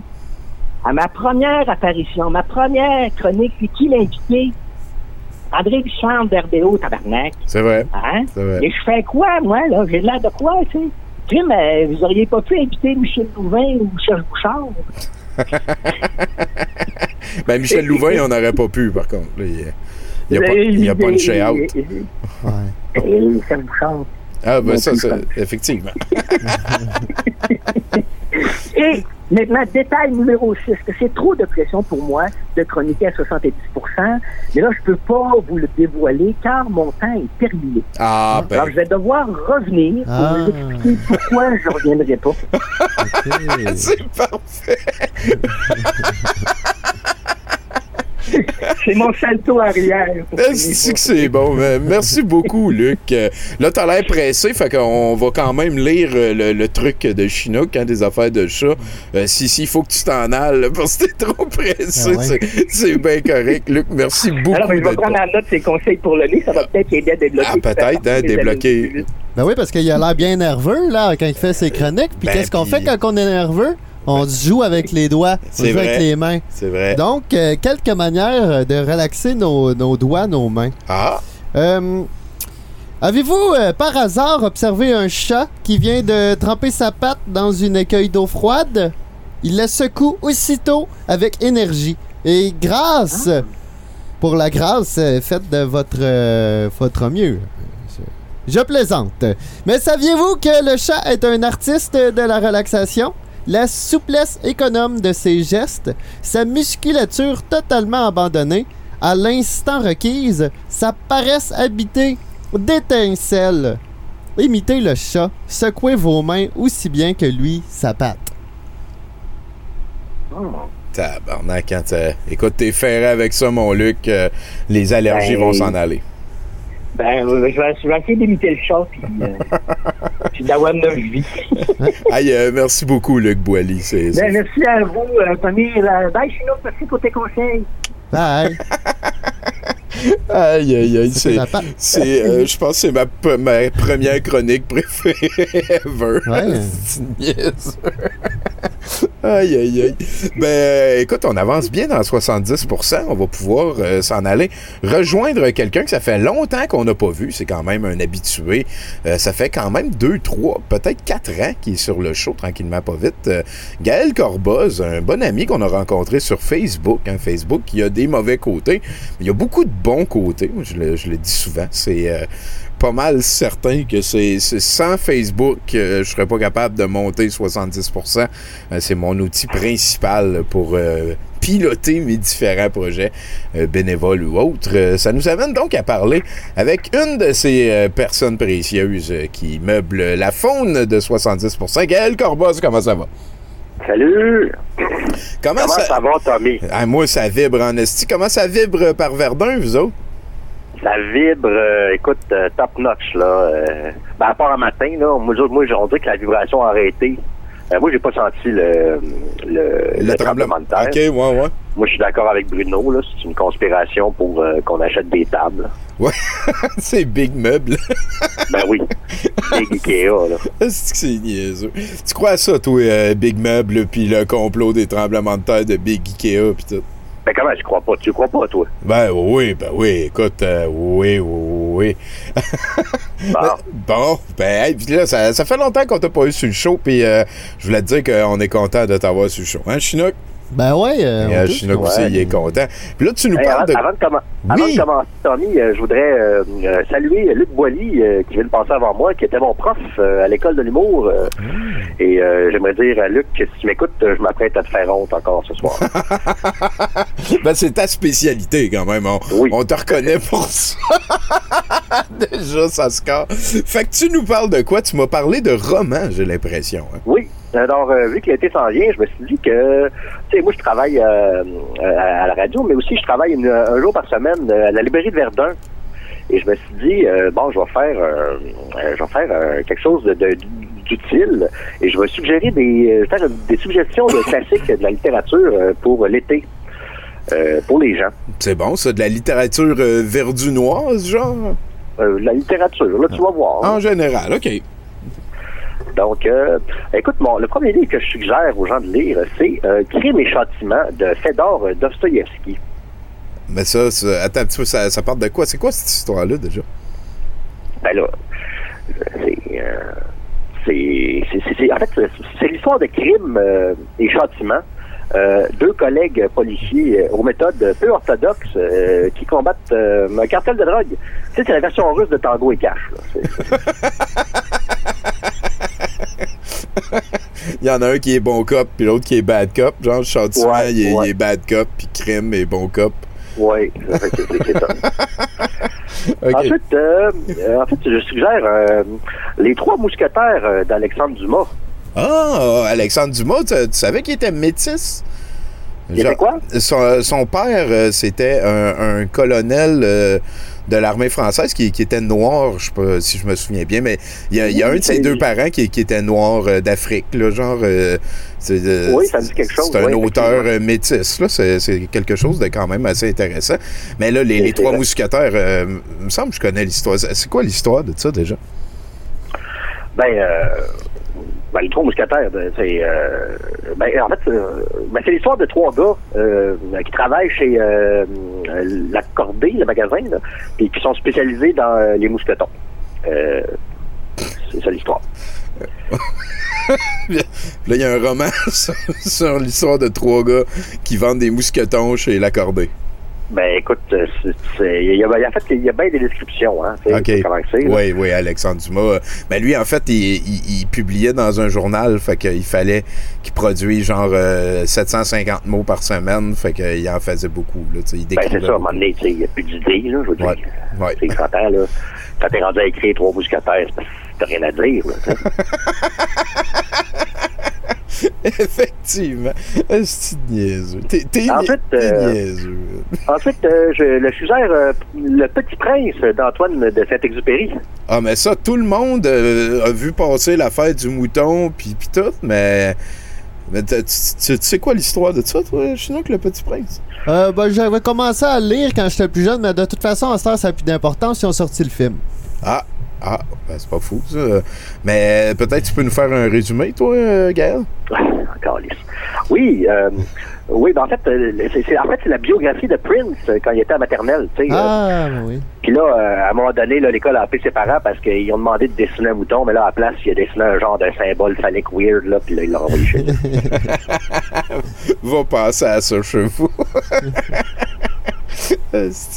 Ah, ben, ben ce- celle-là, déjà, c'est- je pensais que c'était pour enfants, mais peut-être pas. Hein? Ouais, voyons, tu sais, ça, c'est, c'est, c'est juste parce que tu t'es fait avoir par la cover, là, tu sais. ensuite, euh, ensuite, je suggère euh, la- à la recherche du temps perdu de Marcel Proust. Oh, ça, c'est en longueur, hein, ça, mais il n'y a, pas vraiment d'histoire dans les romans de Proust, me semble. C'est juste de, d'écrire des après-midi. Ben, peut-être que je me trompe. Là. Il parle de quoi, celui-là? Euh, ben, mais comme le titre le dit, là, euh, c'est un gars euh, qui cherche à montre. là. OK.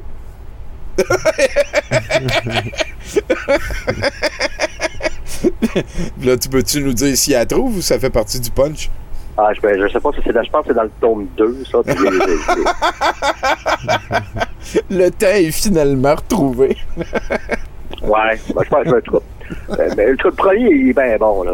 Écoute, euh, il cherche des sofas, là, puis euh, euh, c'est carré. Il tasse, il vide les armoires, je te jure. Le temps, il est perdu. là. Ensuite, euh, une autre lecture, écoute, euh, Des souris et des hommes de John Steinbeck. Ben oui, c'est un classique, ça. ça. Ben oui. Mais euh, peut-être qu'on parle pas du même. là. C'est quoi le tien? C'est- Euh, ben, euh, écoute, euh, ben, euh, ben, c'est l'histoire euh, d'une, euh, c'est l'histoire d'une prostituée qui fait pas souvent le ménage dans sa chambre au bordel. Puis, euh, ben, elle voit des souris euh, puis des hommes. Ben déjà, ça, ça a l'air d'être plus dramatique que plusieurs autres que tu nous as parlé à date. Euh, ça- ça- écoute, ta, ta librairie à Verdun a l'air quand même assez particulière, je vais, je vais te le dire. là. Ouais, bon oui, c'est la meilleure. Écoute, euh, puis, euh, euh, en tout cas, euh, vous viendrez voir ça. euh. Ah oui. Mais en tout cas, le prochain, euh, prochain que je vous conseille, c'est les aventures euh, d'Oliver Twist euh, de Charles Dickens. Un classique, ça. C'est qu'ils les ont pas facile. Ils l'ont pas facile, les kids euh, là-dedans? À moins, non, à non. moins ça, ça, ça parle de quoi? Ça, peut-être, peut-être pas. Ben, Pauvre- euh, Gaël. je m'excuse. c'est, ben, écoute, c'est, c'est, c'est l'histoire vraie euh, du jeune garçon qui a inventé le twistage de mamelon pendant la récréation. Puis, Ils ont appelé ça Oliver, il s'est appelé Oliver Twist. là. ouais, ah oui. T'as une invention qui a quand même euh, pogné à l'international. Oui, oui, tout à fait. Tu vois, c'est, c'est, ouais, c'est, c'est pour ça qu'on appelle ça un classique, tu sais, que ça pogne partout. Ça twist partout, tu sais, en tout cas. Euh, en plus, euh, ensuite, le prochain euh, que je conseille fortement, c'est Huckleberry Finn de Mark Twain. Ah, ouais, ça, ça, ça, ça, ça donne à réfléchir souvent. Ça. Est-ce que est-ce qu'on parle bien de l'allégorie sur la condition raciale de l'Amérique de- du début de... Non, non, en fait, ça, c'est, l'histoire d'un gars euh, qui kidnappe le drummer du groupe Rush pour se venger, pour se venger du fait qu'ils ont écrit une tune sur son ami Tom Sawyer, puis pas sur lui, puis là, il est comme pas content. Fair enough. surtout, Ah que, non, surtout que Tom Sawyer, avec le temps, il a comme pris le contrôle de l'histoire d'Huckleberry Finn. C'est un peu weird. Ouais, moi je me rappelle dans le temps, j'écoutais ça, le, le, le, le, le, le co- comic d'Huckleberry Finn, puis j'étais comment, euh, c'est pas pire, puis là j'ai vu Tom Sawyer, je suis comment, c'est la même affaire. Ouais, effectivement, effectivement. Mais euh, en tout cas, encore le film il est meilleur. Mais euh, aussi, euh, je vous suggère aussi le livre Moby Dick de Herman Merville. Ah. Euh, Melville, pardon. Que- quelle belle allégorie, hein? On réalise que l'homme ne, ne gagne en rien à vouloir se venger de la nature et qu'il y a des forces qu'il doit respecter, peu importe sa puissance et le reste, à moins que tu me parles d'un autre roman qui nous vient de la librairie de Verdun. là. Ah, ouais. Ben écoute, euh, moi, le Moby Dick que j'ai lu, euh, ben, comme le titre l'a dit, c'est l'histoire d'une fille qui reçoit une dick pic du chanteur Moby. Ah. Puis, euh, ben c'est ça, là. Puis, Il y a une allégorie avec le sperm whale.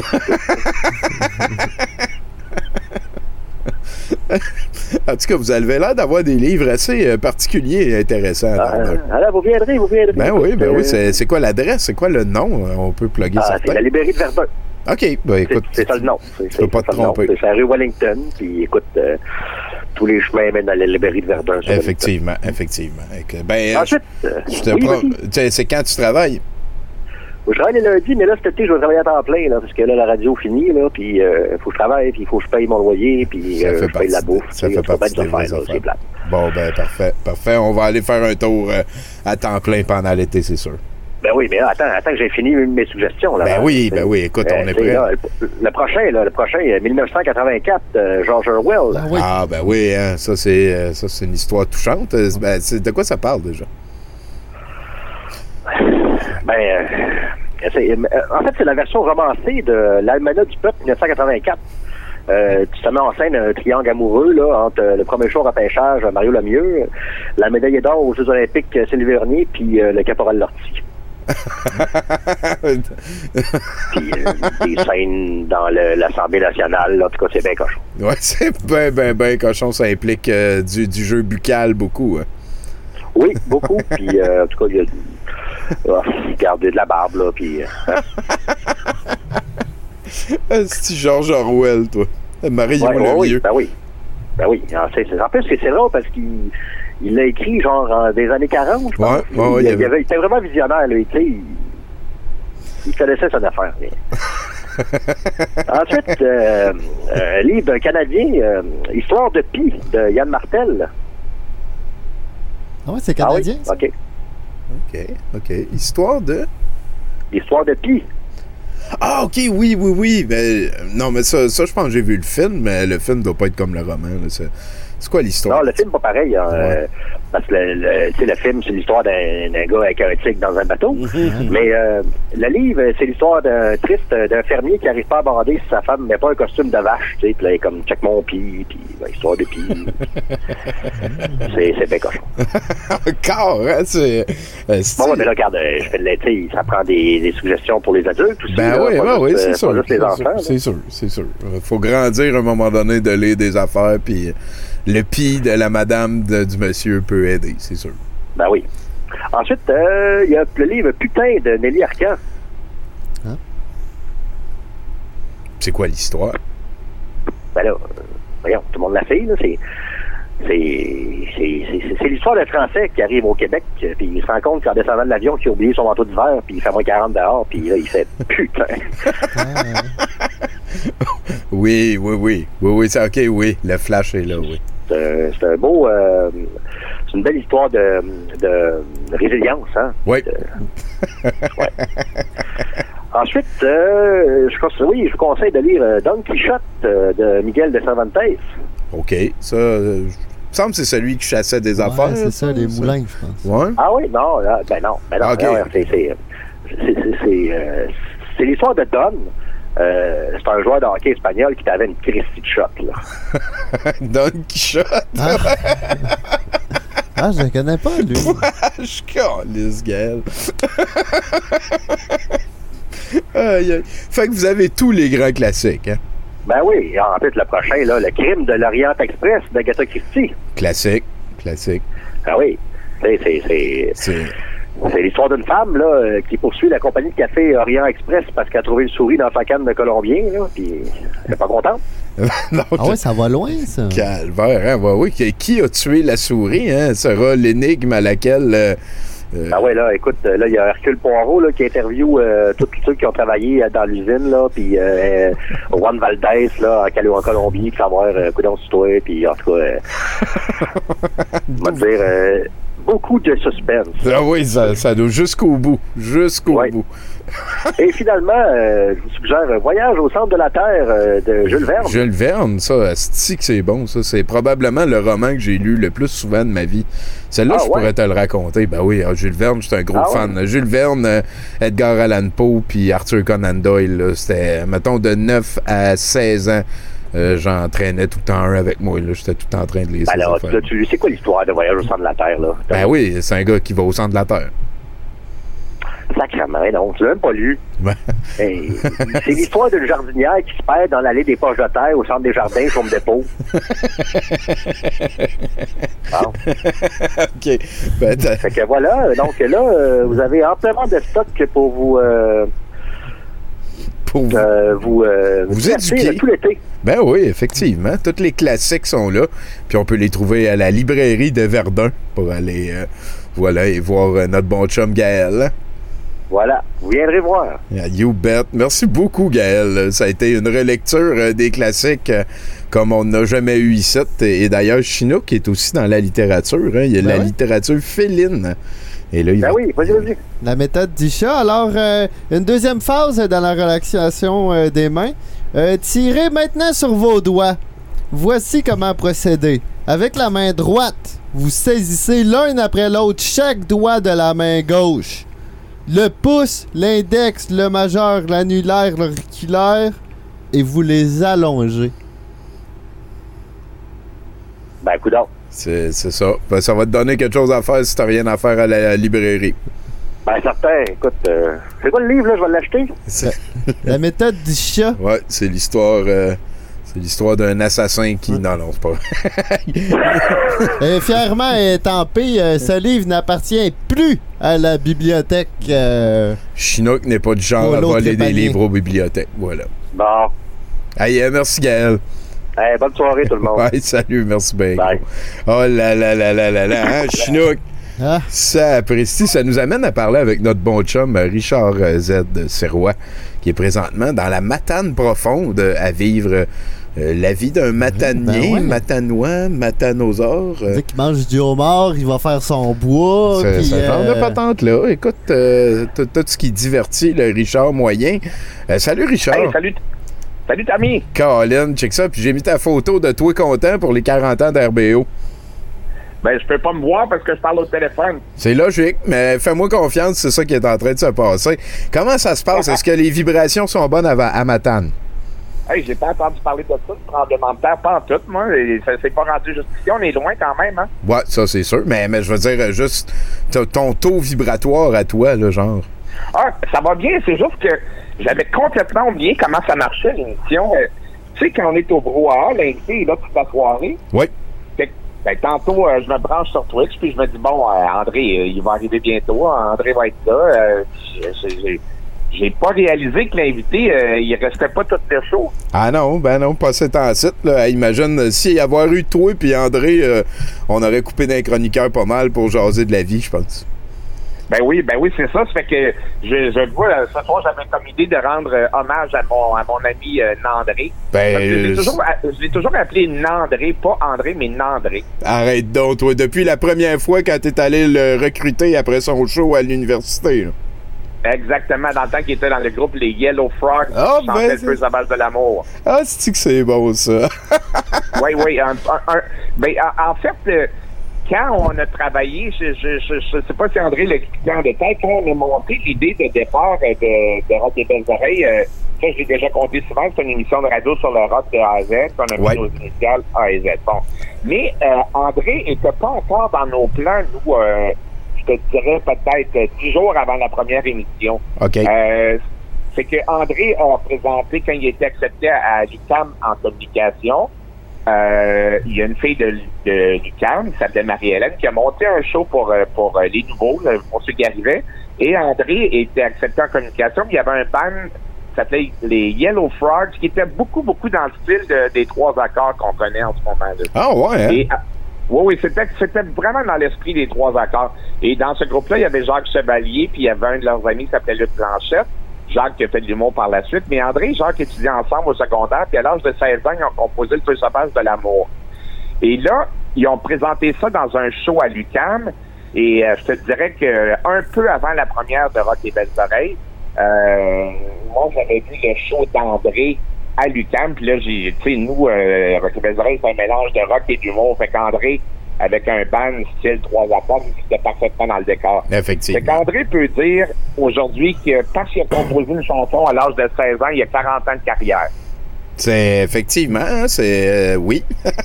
puis toi, t'as toi, t'as entendu la toune, puis tu te dis, ah, c'est ça qu'on a besoin dans notre show.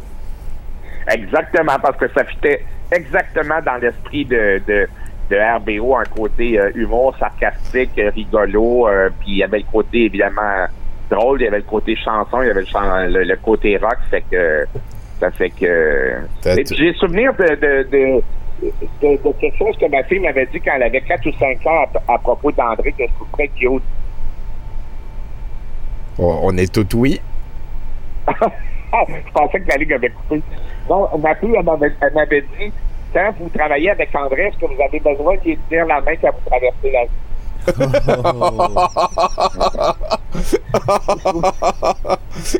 je trouve ça, pour une fille, je trouve ça tellement cute pour quelqu'un de.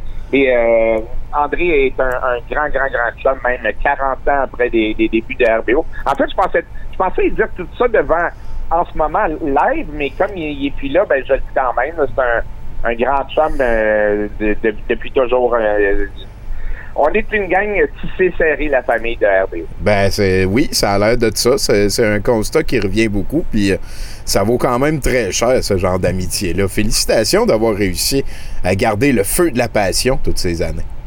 Oui, oui. Euh, c'est, c'est pas ma chronique la plus drôle, mais donc euh, j'aime ça laisser la place à Mathieu Boudreau. Ben, écoute, euh, nous, on t'a invité, on t'a invité pour que. euh, euh, moi, moi, je suis juste content que tu viennes jaser avec nous autres, Richard. Faut que ça soit Ah oui. intéressant, puis t'es tout le temps intéressant.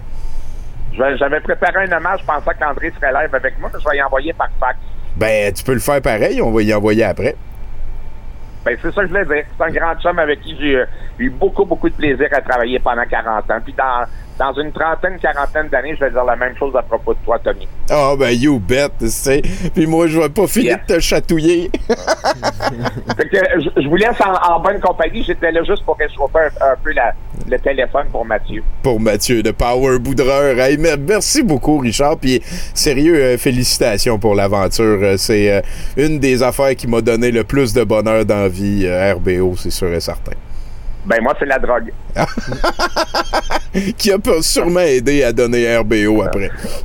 Hey, salut la gang, bye! Hey, salut Richard, merci bien gros. Oh là là là là, quelle aventure, euh, ce 70%. Ben oui, Chinook, euh, vas-y, lis-nous des affaires de chat. Parlant de drogue, euh, j'ai bien aimé le, le bong euh, qui, qui, a- qui est apparu là, dans le truc de l'espace. Je sais pas trop. Ah, La- la ouais, fille, elle ok. amenait un bong. là, ouais, euh, trois- c'est le troisième truc. Entre le pouce et l'index de la main droite, vous prenez avec délicatesse et fermeté l'auriculaire de la main gauche. Vous faites jouer l'articulation de la dernière phalange, phalangette, celle qui porte longue. Vous la poussez en arrière sans vous brutaliser. Euh, allez jusqu'à la douleur exquise, disait mon maître yoga. Vous prenez ensuite la deuxième phalange, phalangine, et enfin à la première phalange. Retournez votre doigt tout entier de l'auriculaire au pouce renversé. Ainsi, tout, euh, renversez ainsi toutes vos phalanges. Les pouces n'en comportent que deux. Retournez vos doigts entre le pouce et l'index de la main gauche, vous prenez avec délicatesse et fermeté l'articulaire de la main droite et vous recommencez le processus. Euh, si vous n'êtes ni gaucher ni ambidextre, montrez-vous particulièrement attentif et si j'ose dire, adroit. Qu'est-ce que c'est important, tes conseils, euh, Ok, Chinook? Faut, faut renverser les. Moi, je- en tout cas, je. Je que- sais pas si c'est très relaxant, Ah, mais il faut on va- relaxer nos. euh, faut, on- faut renverser nos. euh, C'est le genre de conseils qui vont aider euh, certainement notre, euh, notre ami euh, Mathieu Boudreau qui vient de nous rejoindre. Salut Mathieu. Ah, ben salut Tommy. Euh, écoute, j'ai plus de questions que de réponses, hein, mais Qui, qui, qui n'est pas ainsi? ah, je sais pas. Euh, des coachs de vie? Effectivement, les tabarnak. les coachs de vie, Tommy. Hein, mais c'est pas le sujet de la, la chronique. Mais euh, tu sais, tu sais, j'aime ça rebondir. Hein? Moi, euh, depuis depuis tout jeune, là, j'ai été j'ai été fan de ça. Moi, sauter sur le divan, entre autres. Euh, et là, je voudrais rebondir sur ce que Bruno a dit tantôt euh, sur les tunnels. oui, OK. Non, mais non, mais juste sur les tunnels, pas sur ce qu'il a dit. OK, c'est bon. je- non, pensais que tu voulais continuer la section commentaires. Je Eh, non, non, non, non, non, non, non, c'est pas là-dessus. Je m'en vais, c'est sur les tunnels. Ok, Euh, c'est on bon. en a parlé beaucoup. Oui. Euh, parce que, bon, euh, moi aussi, là, je l'ai ressenti, là, le tremblement de terre. Euh, je l'ai ressenti, ça, je l'ai ressenti dans mon cœur. C'est ça l'important. Puis, euh, puis fait on a reçu une information, moi j'ai vu ça passer tantôt. Il y a, a quelqu'un qui a écrit Je viens d'avoir une confirmation que les tremblements de terre et explosions au Québec sont effectivement l'alliance qui fait sauter les tunnels. Bon. Euh, fait que là, je me suis dit, moi je fais pas ça souvent commenter sur les réseaux sociaux, mais je me suis dit trop long. Euh, donc en dessous, j'ai écrit en dessous, j'ai. Non, mais tu sais, j'ai utilisé ma vraie identité, là, faut le faire, là. J'étais fâché. Euh, j'ai écrit Hourra! L'important, ce n'est pas qui, quoi ou comment, mais c'est l'émotion que cela nous procure. Oh shit, ça résume quand même beaucoup de. Oui, hein? Ouais, ouais. J'ai eu. Ouais, ouais. J'ai. euh, j'ai euh, bon, j'ai écrit ça comme ça, euh, sous, sous une espèce d'impulsion de colère, parce qu'il y avait du monde qui demandait des preuves. Là, je me suis dit, non, non, là, euh, hein, ça va faire les preuves, là. euh, c'est l'émotion qui compte. C'est vrai. Et, vrai. euh, ouais, là, bon, j'ai pas suivi, là, mais j'ai, j'ai, j'ai, euh, eu un like d'un monsieur qui a écrit tout de suite après en dessous Matin veut dire qui est on vide avant. Matin veut dire qui est on vide avant. C'est juste des mots. Oui. C'est juste des mots. Oui. Bon, je pense, euh, je, pense que je sais ce que ça veut dire, là. Mais c'est pas le sujet de ma chronique, Tommy, parce que le sujet de ma chronique cette semaine, là, c'est 349. Ah! Je- tu vois, je m'attendais pas à entendre ça. Tu pensais pas, hein? Non. Parce que on- souvent, on parle de chiffres, de nombres. Fait que là, 349 peut venir sur le sujet parce que 349, là, euh, si tu fais 3 plus 4, ça fait 7. Tu fais 7 plus 9, ça égale à 16. C'est vrai. Fait que là, tu peux prendre 16. Tu fais 1 plus 6, ça égale 7. Ça fait ça. Tu ajoutes 10, ça fait 17. C'est vrai. Puis 17, c'est. Q. Bang! Là, il y a 17, encore une fois, revient. Puis pourtant, il y a juste trois équations. On disait 349, l'air de rien. C'est vrai, hein?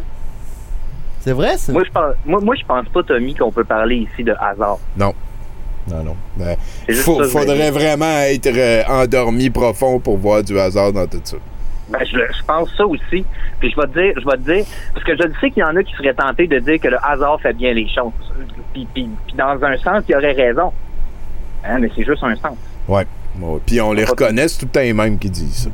Tout le temps les mêmes. Tout le temps. Ils sont tous pareils. Ouais, ouais, ouais. 349, Tommy, là.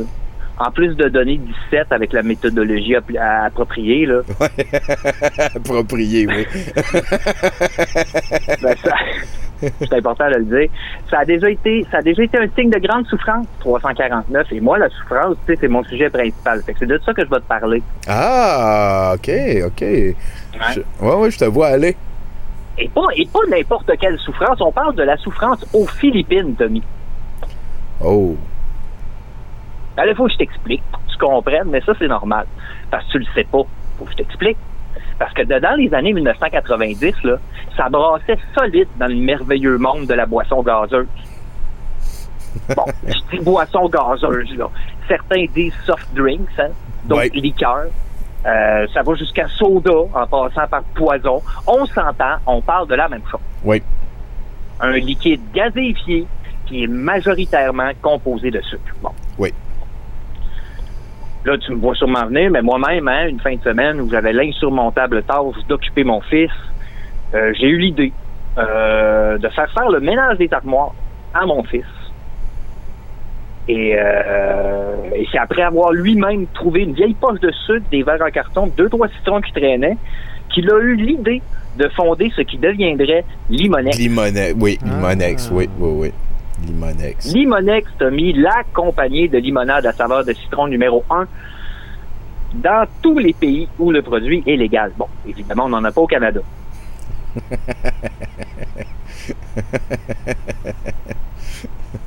le produit est légal.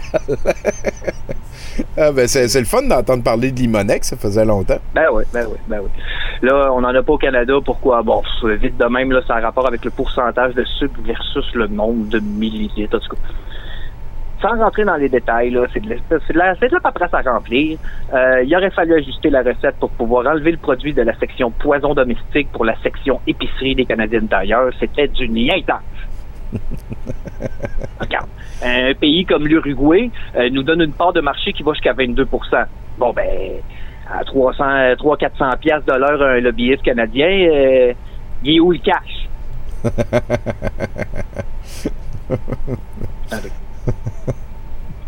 Là, j'en parle plus que supposé, mais, mais c'est parce que j'en parle, puis j'y pense. Fait que je, je le dis. Mais euh, Limonex, c'est aussi euh, le premier stand de limonade coté en bourse, hein? Oui.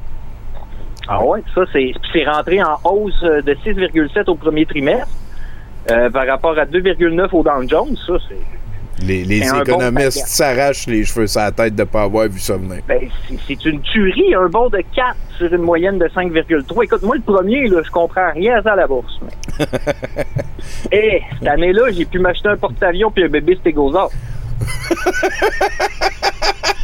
L'argent rentrait, là. Un porte-avions puis un bébé, c'était comme ça. c'est ah ouais, ah ouais, con. ben. Ah oui. Un, un vrai bébé de stégosaure. ouais, là. qui mange des algues. là. Ben oui, créer un vrai laboratoire à partir de vraies cellules souches, là, avec euh, C'est- un habile mélange de steak puis de osard. Je sais pas comment ça marche exactement.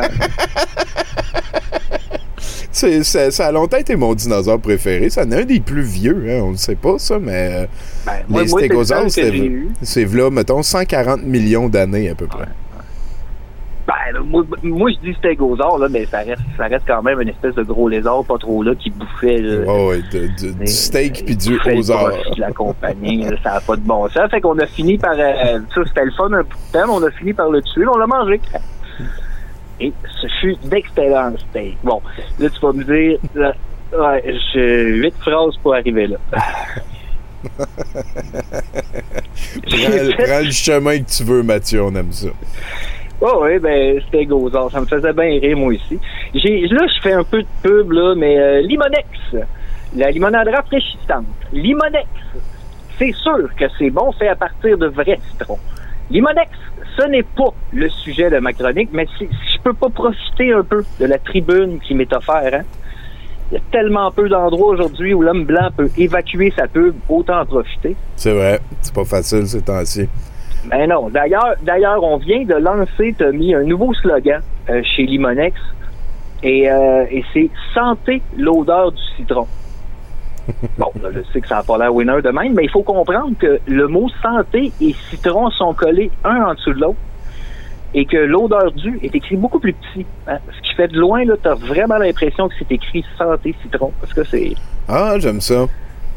c'est euh, je suis coquin, je sais pas, j'aime plaisanter, mais surtout vendre un produit. Hein. Et Ben tu oui. sais ce qu'on dit à propos de la vente des produits, Tommy? Ça garde le cœur jeune. Ben, entre autres, ça c'est la deuxième chose qu'on dit, mais ce qu'on dit surtout, c'est tous les moyens sont bons. hein? Ah. Et euh, bon, je sais, là, ça c'est une attitude de marde et penser comme ça mènera inévitablement à l'effondrement de nos sociétés, mais peut-être que je ne suis juste pas une bonne personne. Bref, tantôt je te parlais, Tommy, d'un chiffre. Je sais pas si tu te souviens. Oui, oui. euh, euh, 349. Ouais, voilà, les Philippines. Bon, Oui. en, fév- en février euh, 1992, Tommy, Pepsi, dans le but d'augmenter ses parts de marché, décide de faire un grand concours aux Philippines. Le Number Fever, la fièvre du nombre là, pour les Canadiens français qui suivent. Il imprimait un nombre sur chaque capsule de bouteille, là, puis il y avait comme une annonce à la TV qui dévoilait le nombre du jour. Tu vois le concept. facile. ouais, ouais, ouais, ouais. C'est, genre de 0 à 1000 ou? Ouais, de 0 à 999. Ok, ok. Et euh, ben, on s'entend qu'avec euh, des prix allant de 100 pesos à 1 million de pesos, là, ce, qui, ce qui devait être à peu près l'équivalent de 23 ans et au salaire minimum, genre, euh, ça, ça a été un grand succès. Hein? Ce fut tout un succès. Tony. C'est, euh, ah, puis on distribué des millions de pesos à des milliers de personnes, dont 17 grands prix, hein, parce que tu sais, ça se gagne. hein. Ben oui, ben oui. Mais, mais surtout, surtout, euh, Pepsi est passé de 4% de part de marché à 24 en l'espace d'un trimestre. Oh shit, victoire, man! C'est, c'est, ça, c'est quasiment euh, la folie de la limonade qu'on a connue avec Limonex en 2006 au Ben Yémen. oui, Ben oui. oui, ta gueule. Ben non, mais Tommy, hein, tu le sais. Oui, oui, ben écoute, euh, moi, t'écouter parler que- de Limonex, c'est un de mes plaisirs de la vie, c'est sûr. Ben ouais, c'est une grosse, c'est une grosse compagnie, puis je suis bien, bien fier d'avoir, euh, euh, d'avoir utilisé euh, l'idée de mon enfant. Oui. Fait que le concours a continué jusqu'au jour où euh, le nombre fut euh, 349. Hein? Et, et là, on peut se douter que chaque capsule gagnante était scrupuleusement fabriquée, tu sais, et que ce jour-là, il y avait seulement deux capsules avec le nombre 349 et un code de confirmation approprié. Sauf que, tu sais, dans la vie, parfois, une erreur informatique arrive. J'ai. oui. Euh, donc, ce qui est arrivé, c'est qu'il y a 800 000 autres capsules régulières avec le chiffre 349 qui a été imprimé. OK, fait qu'il en a eu 800 000 de plus que ce qu'il pensait. Ouais. Fait, Un joyeux bordel, Tommy, un joyeux bordel. fait que là, Des il, milliers de... Hein? il pouvait pas donner le prix que tout le monde avait gagné à tout le monde, genre. Ben, tu peux bien t'imaginer, Tommy. Parce que t'as bien beau être en pesos, là, mais 802 000 capsules gagnantes, c'est un potentiel de 32 milliards de dollars en milliards américains à cette époque-là. Les autres, il y avait un budget de 2 millions. Ça fallait trouver une solution, tu sais. et, et on s'excuse? Ben, ça a marché so-so, tu sais. C'est. euh, Ben, la- parce que la fin est incroyable. C'est que Pepsi a donné à tout le monde qui voulait bien 500 pesos. Ça, c'est à peu près une vingtaine de pièces américaines de cette époque-là. Bon. L'offre, là, selon des dossiers, aurait été, euh, ben, selon des dossiers, hein, des Wikipédia, hein. Il y aurait eu 486 170 personnes qui auraient accepté ce deal-là. OK. Fait que pour le reste, euh, c'est-à-dire un potentiel d'à peu près la moitié de ces gens-là, euh, parce qu'il y avait 800 000 capsules d'imprimés, euh, il y a eu une association qui a poursuivi PepsiCo, tu sais, puis, puis là, ben, la plupart des gens ils ont été non violents, mais il y a quand même eu des débordements, puis il y a eu la mort d'au moins cinq personnes. Hein? Ben oui!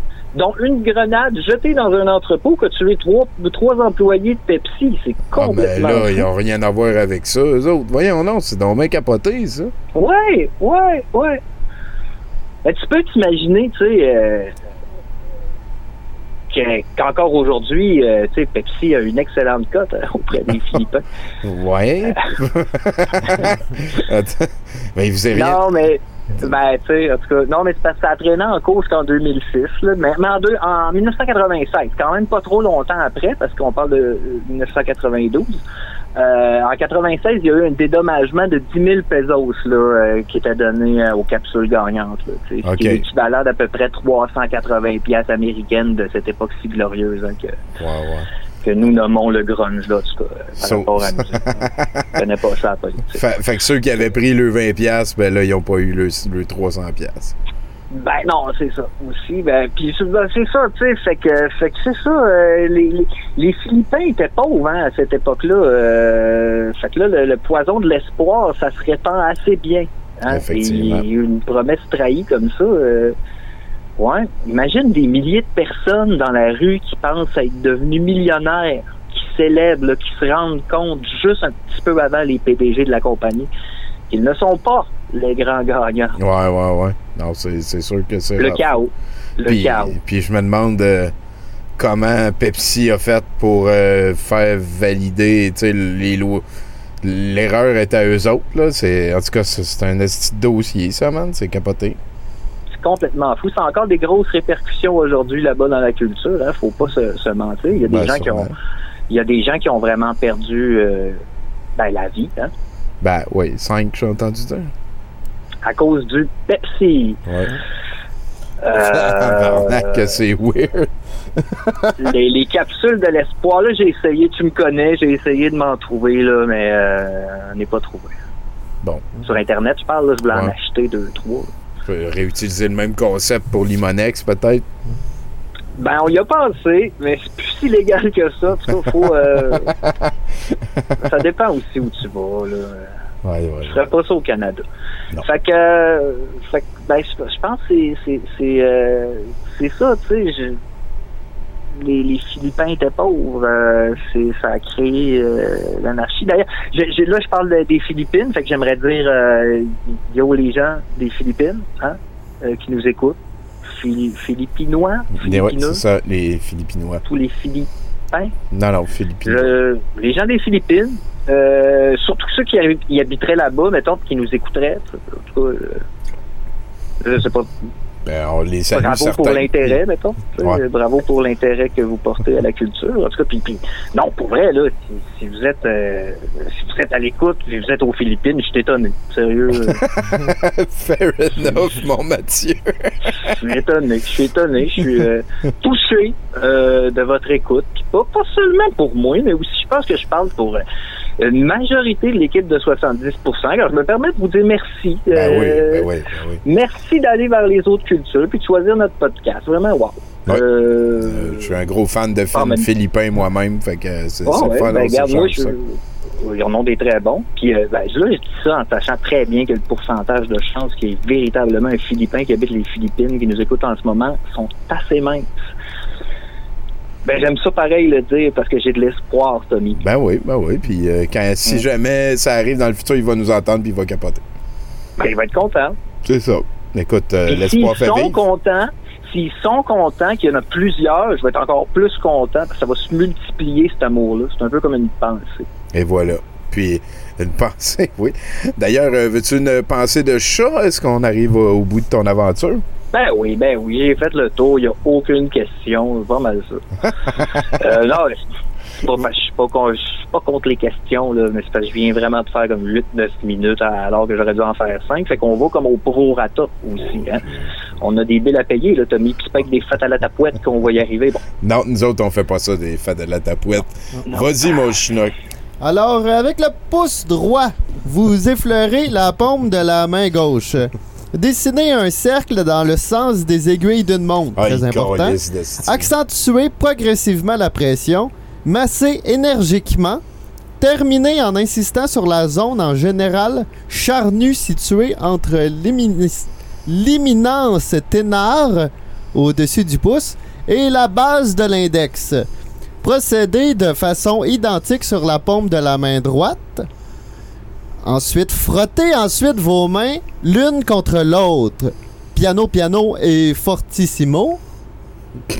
Écartez vos mains, rapprochez-les. Vous avez l'impression que l'espace entre elles se solidifie. Soyez attentif aux vibrations. Joignez enfin vos mains devant la poitrine. Ce mudra, ou geste sacré selon les les yogis, euh, symbolise l'unité, favorise le rassemblement de toutes les énergies. Ben ouais, pour faire des kamehameha, c'est ça qu'il faut faire.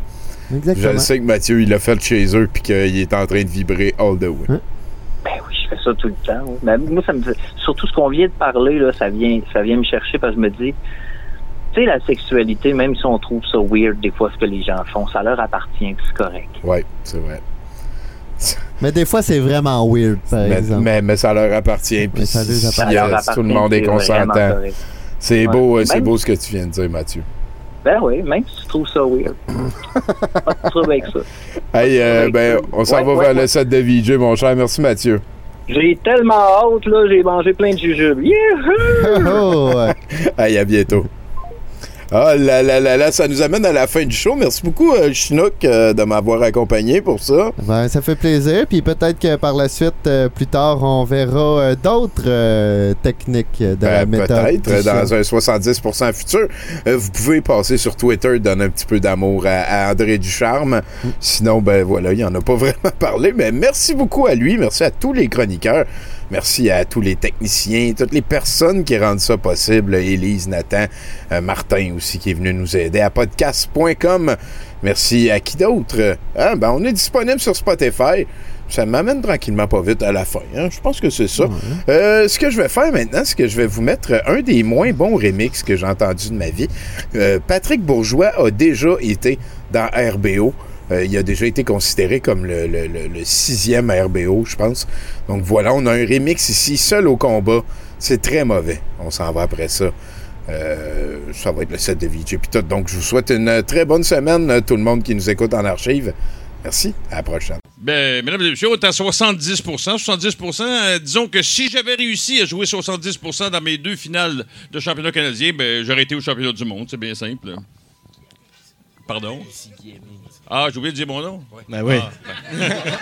Dis-le, dis-le, dis. Ouais, c'est Guy Hemmings. Ici Simon-Pierre Bilodeau. Je suis très heureux d'être de retour ce soir pour une- le temps d'une émission et peut-être plus à 70% le meilleur show à Montréal. Qu'on écoute ça.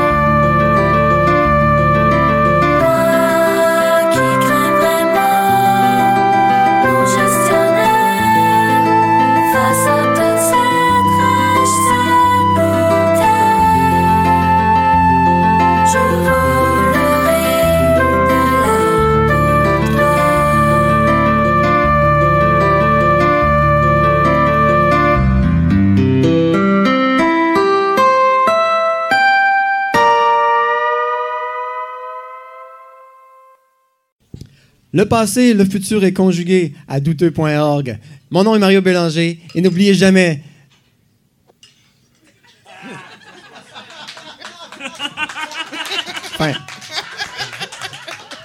Alors, euh, je m'appelle euh, donc Guy Mouchagaloussa Chigo. Euh, donc, je suis galériste donc à Espace Mouchagaloussa, qui est mon prénom. Et euh, Mouchagaloussa, c'est un nom qui vient d'une langue qu'on parle dans l'est de la République démocratique du Congo, euh, qui s'appelle le Machi. Et euh, Mouchagaloussa veut dire c'est lui qui euh, donne la joie. C'est pas moi qui ai choisi ces noms-là, mais bon, je trouve que mes parents, ils avaient. euh, J'espère. ouais. Hein, pardon? Eh, j'écoute 70% avec joie. Ouais! Bon. Bon. High five, Oui.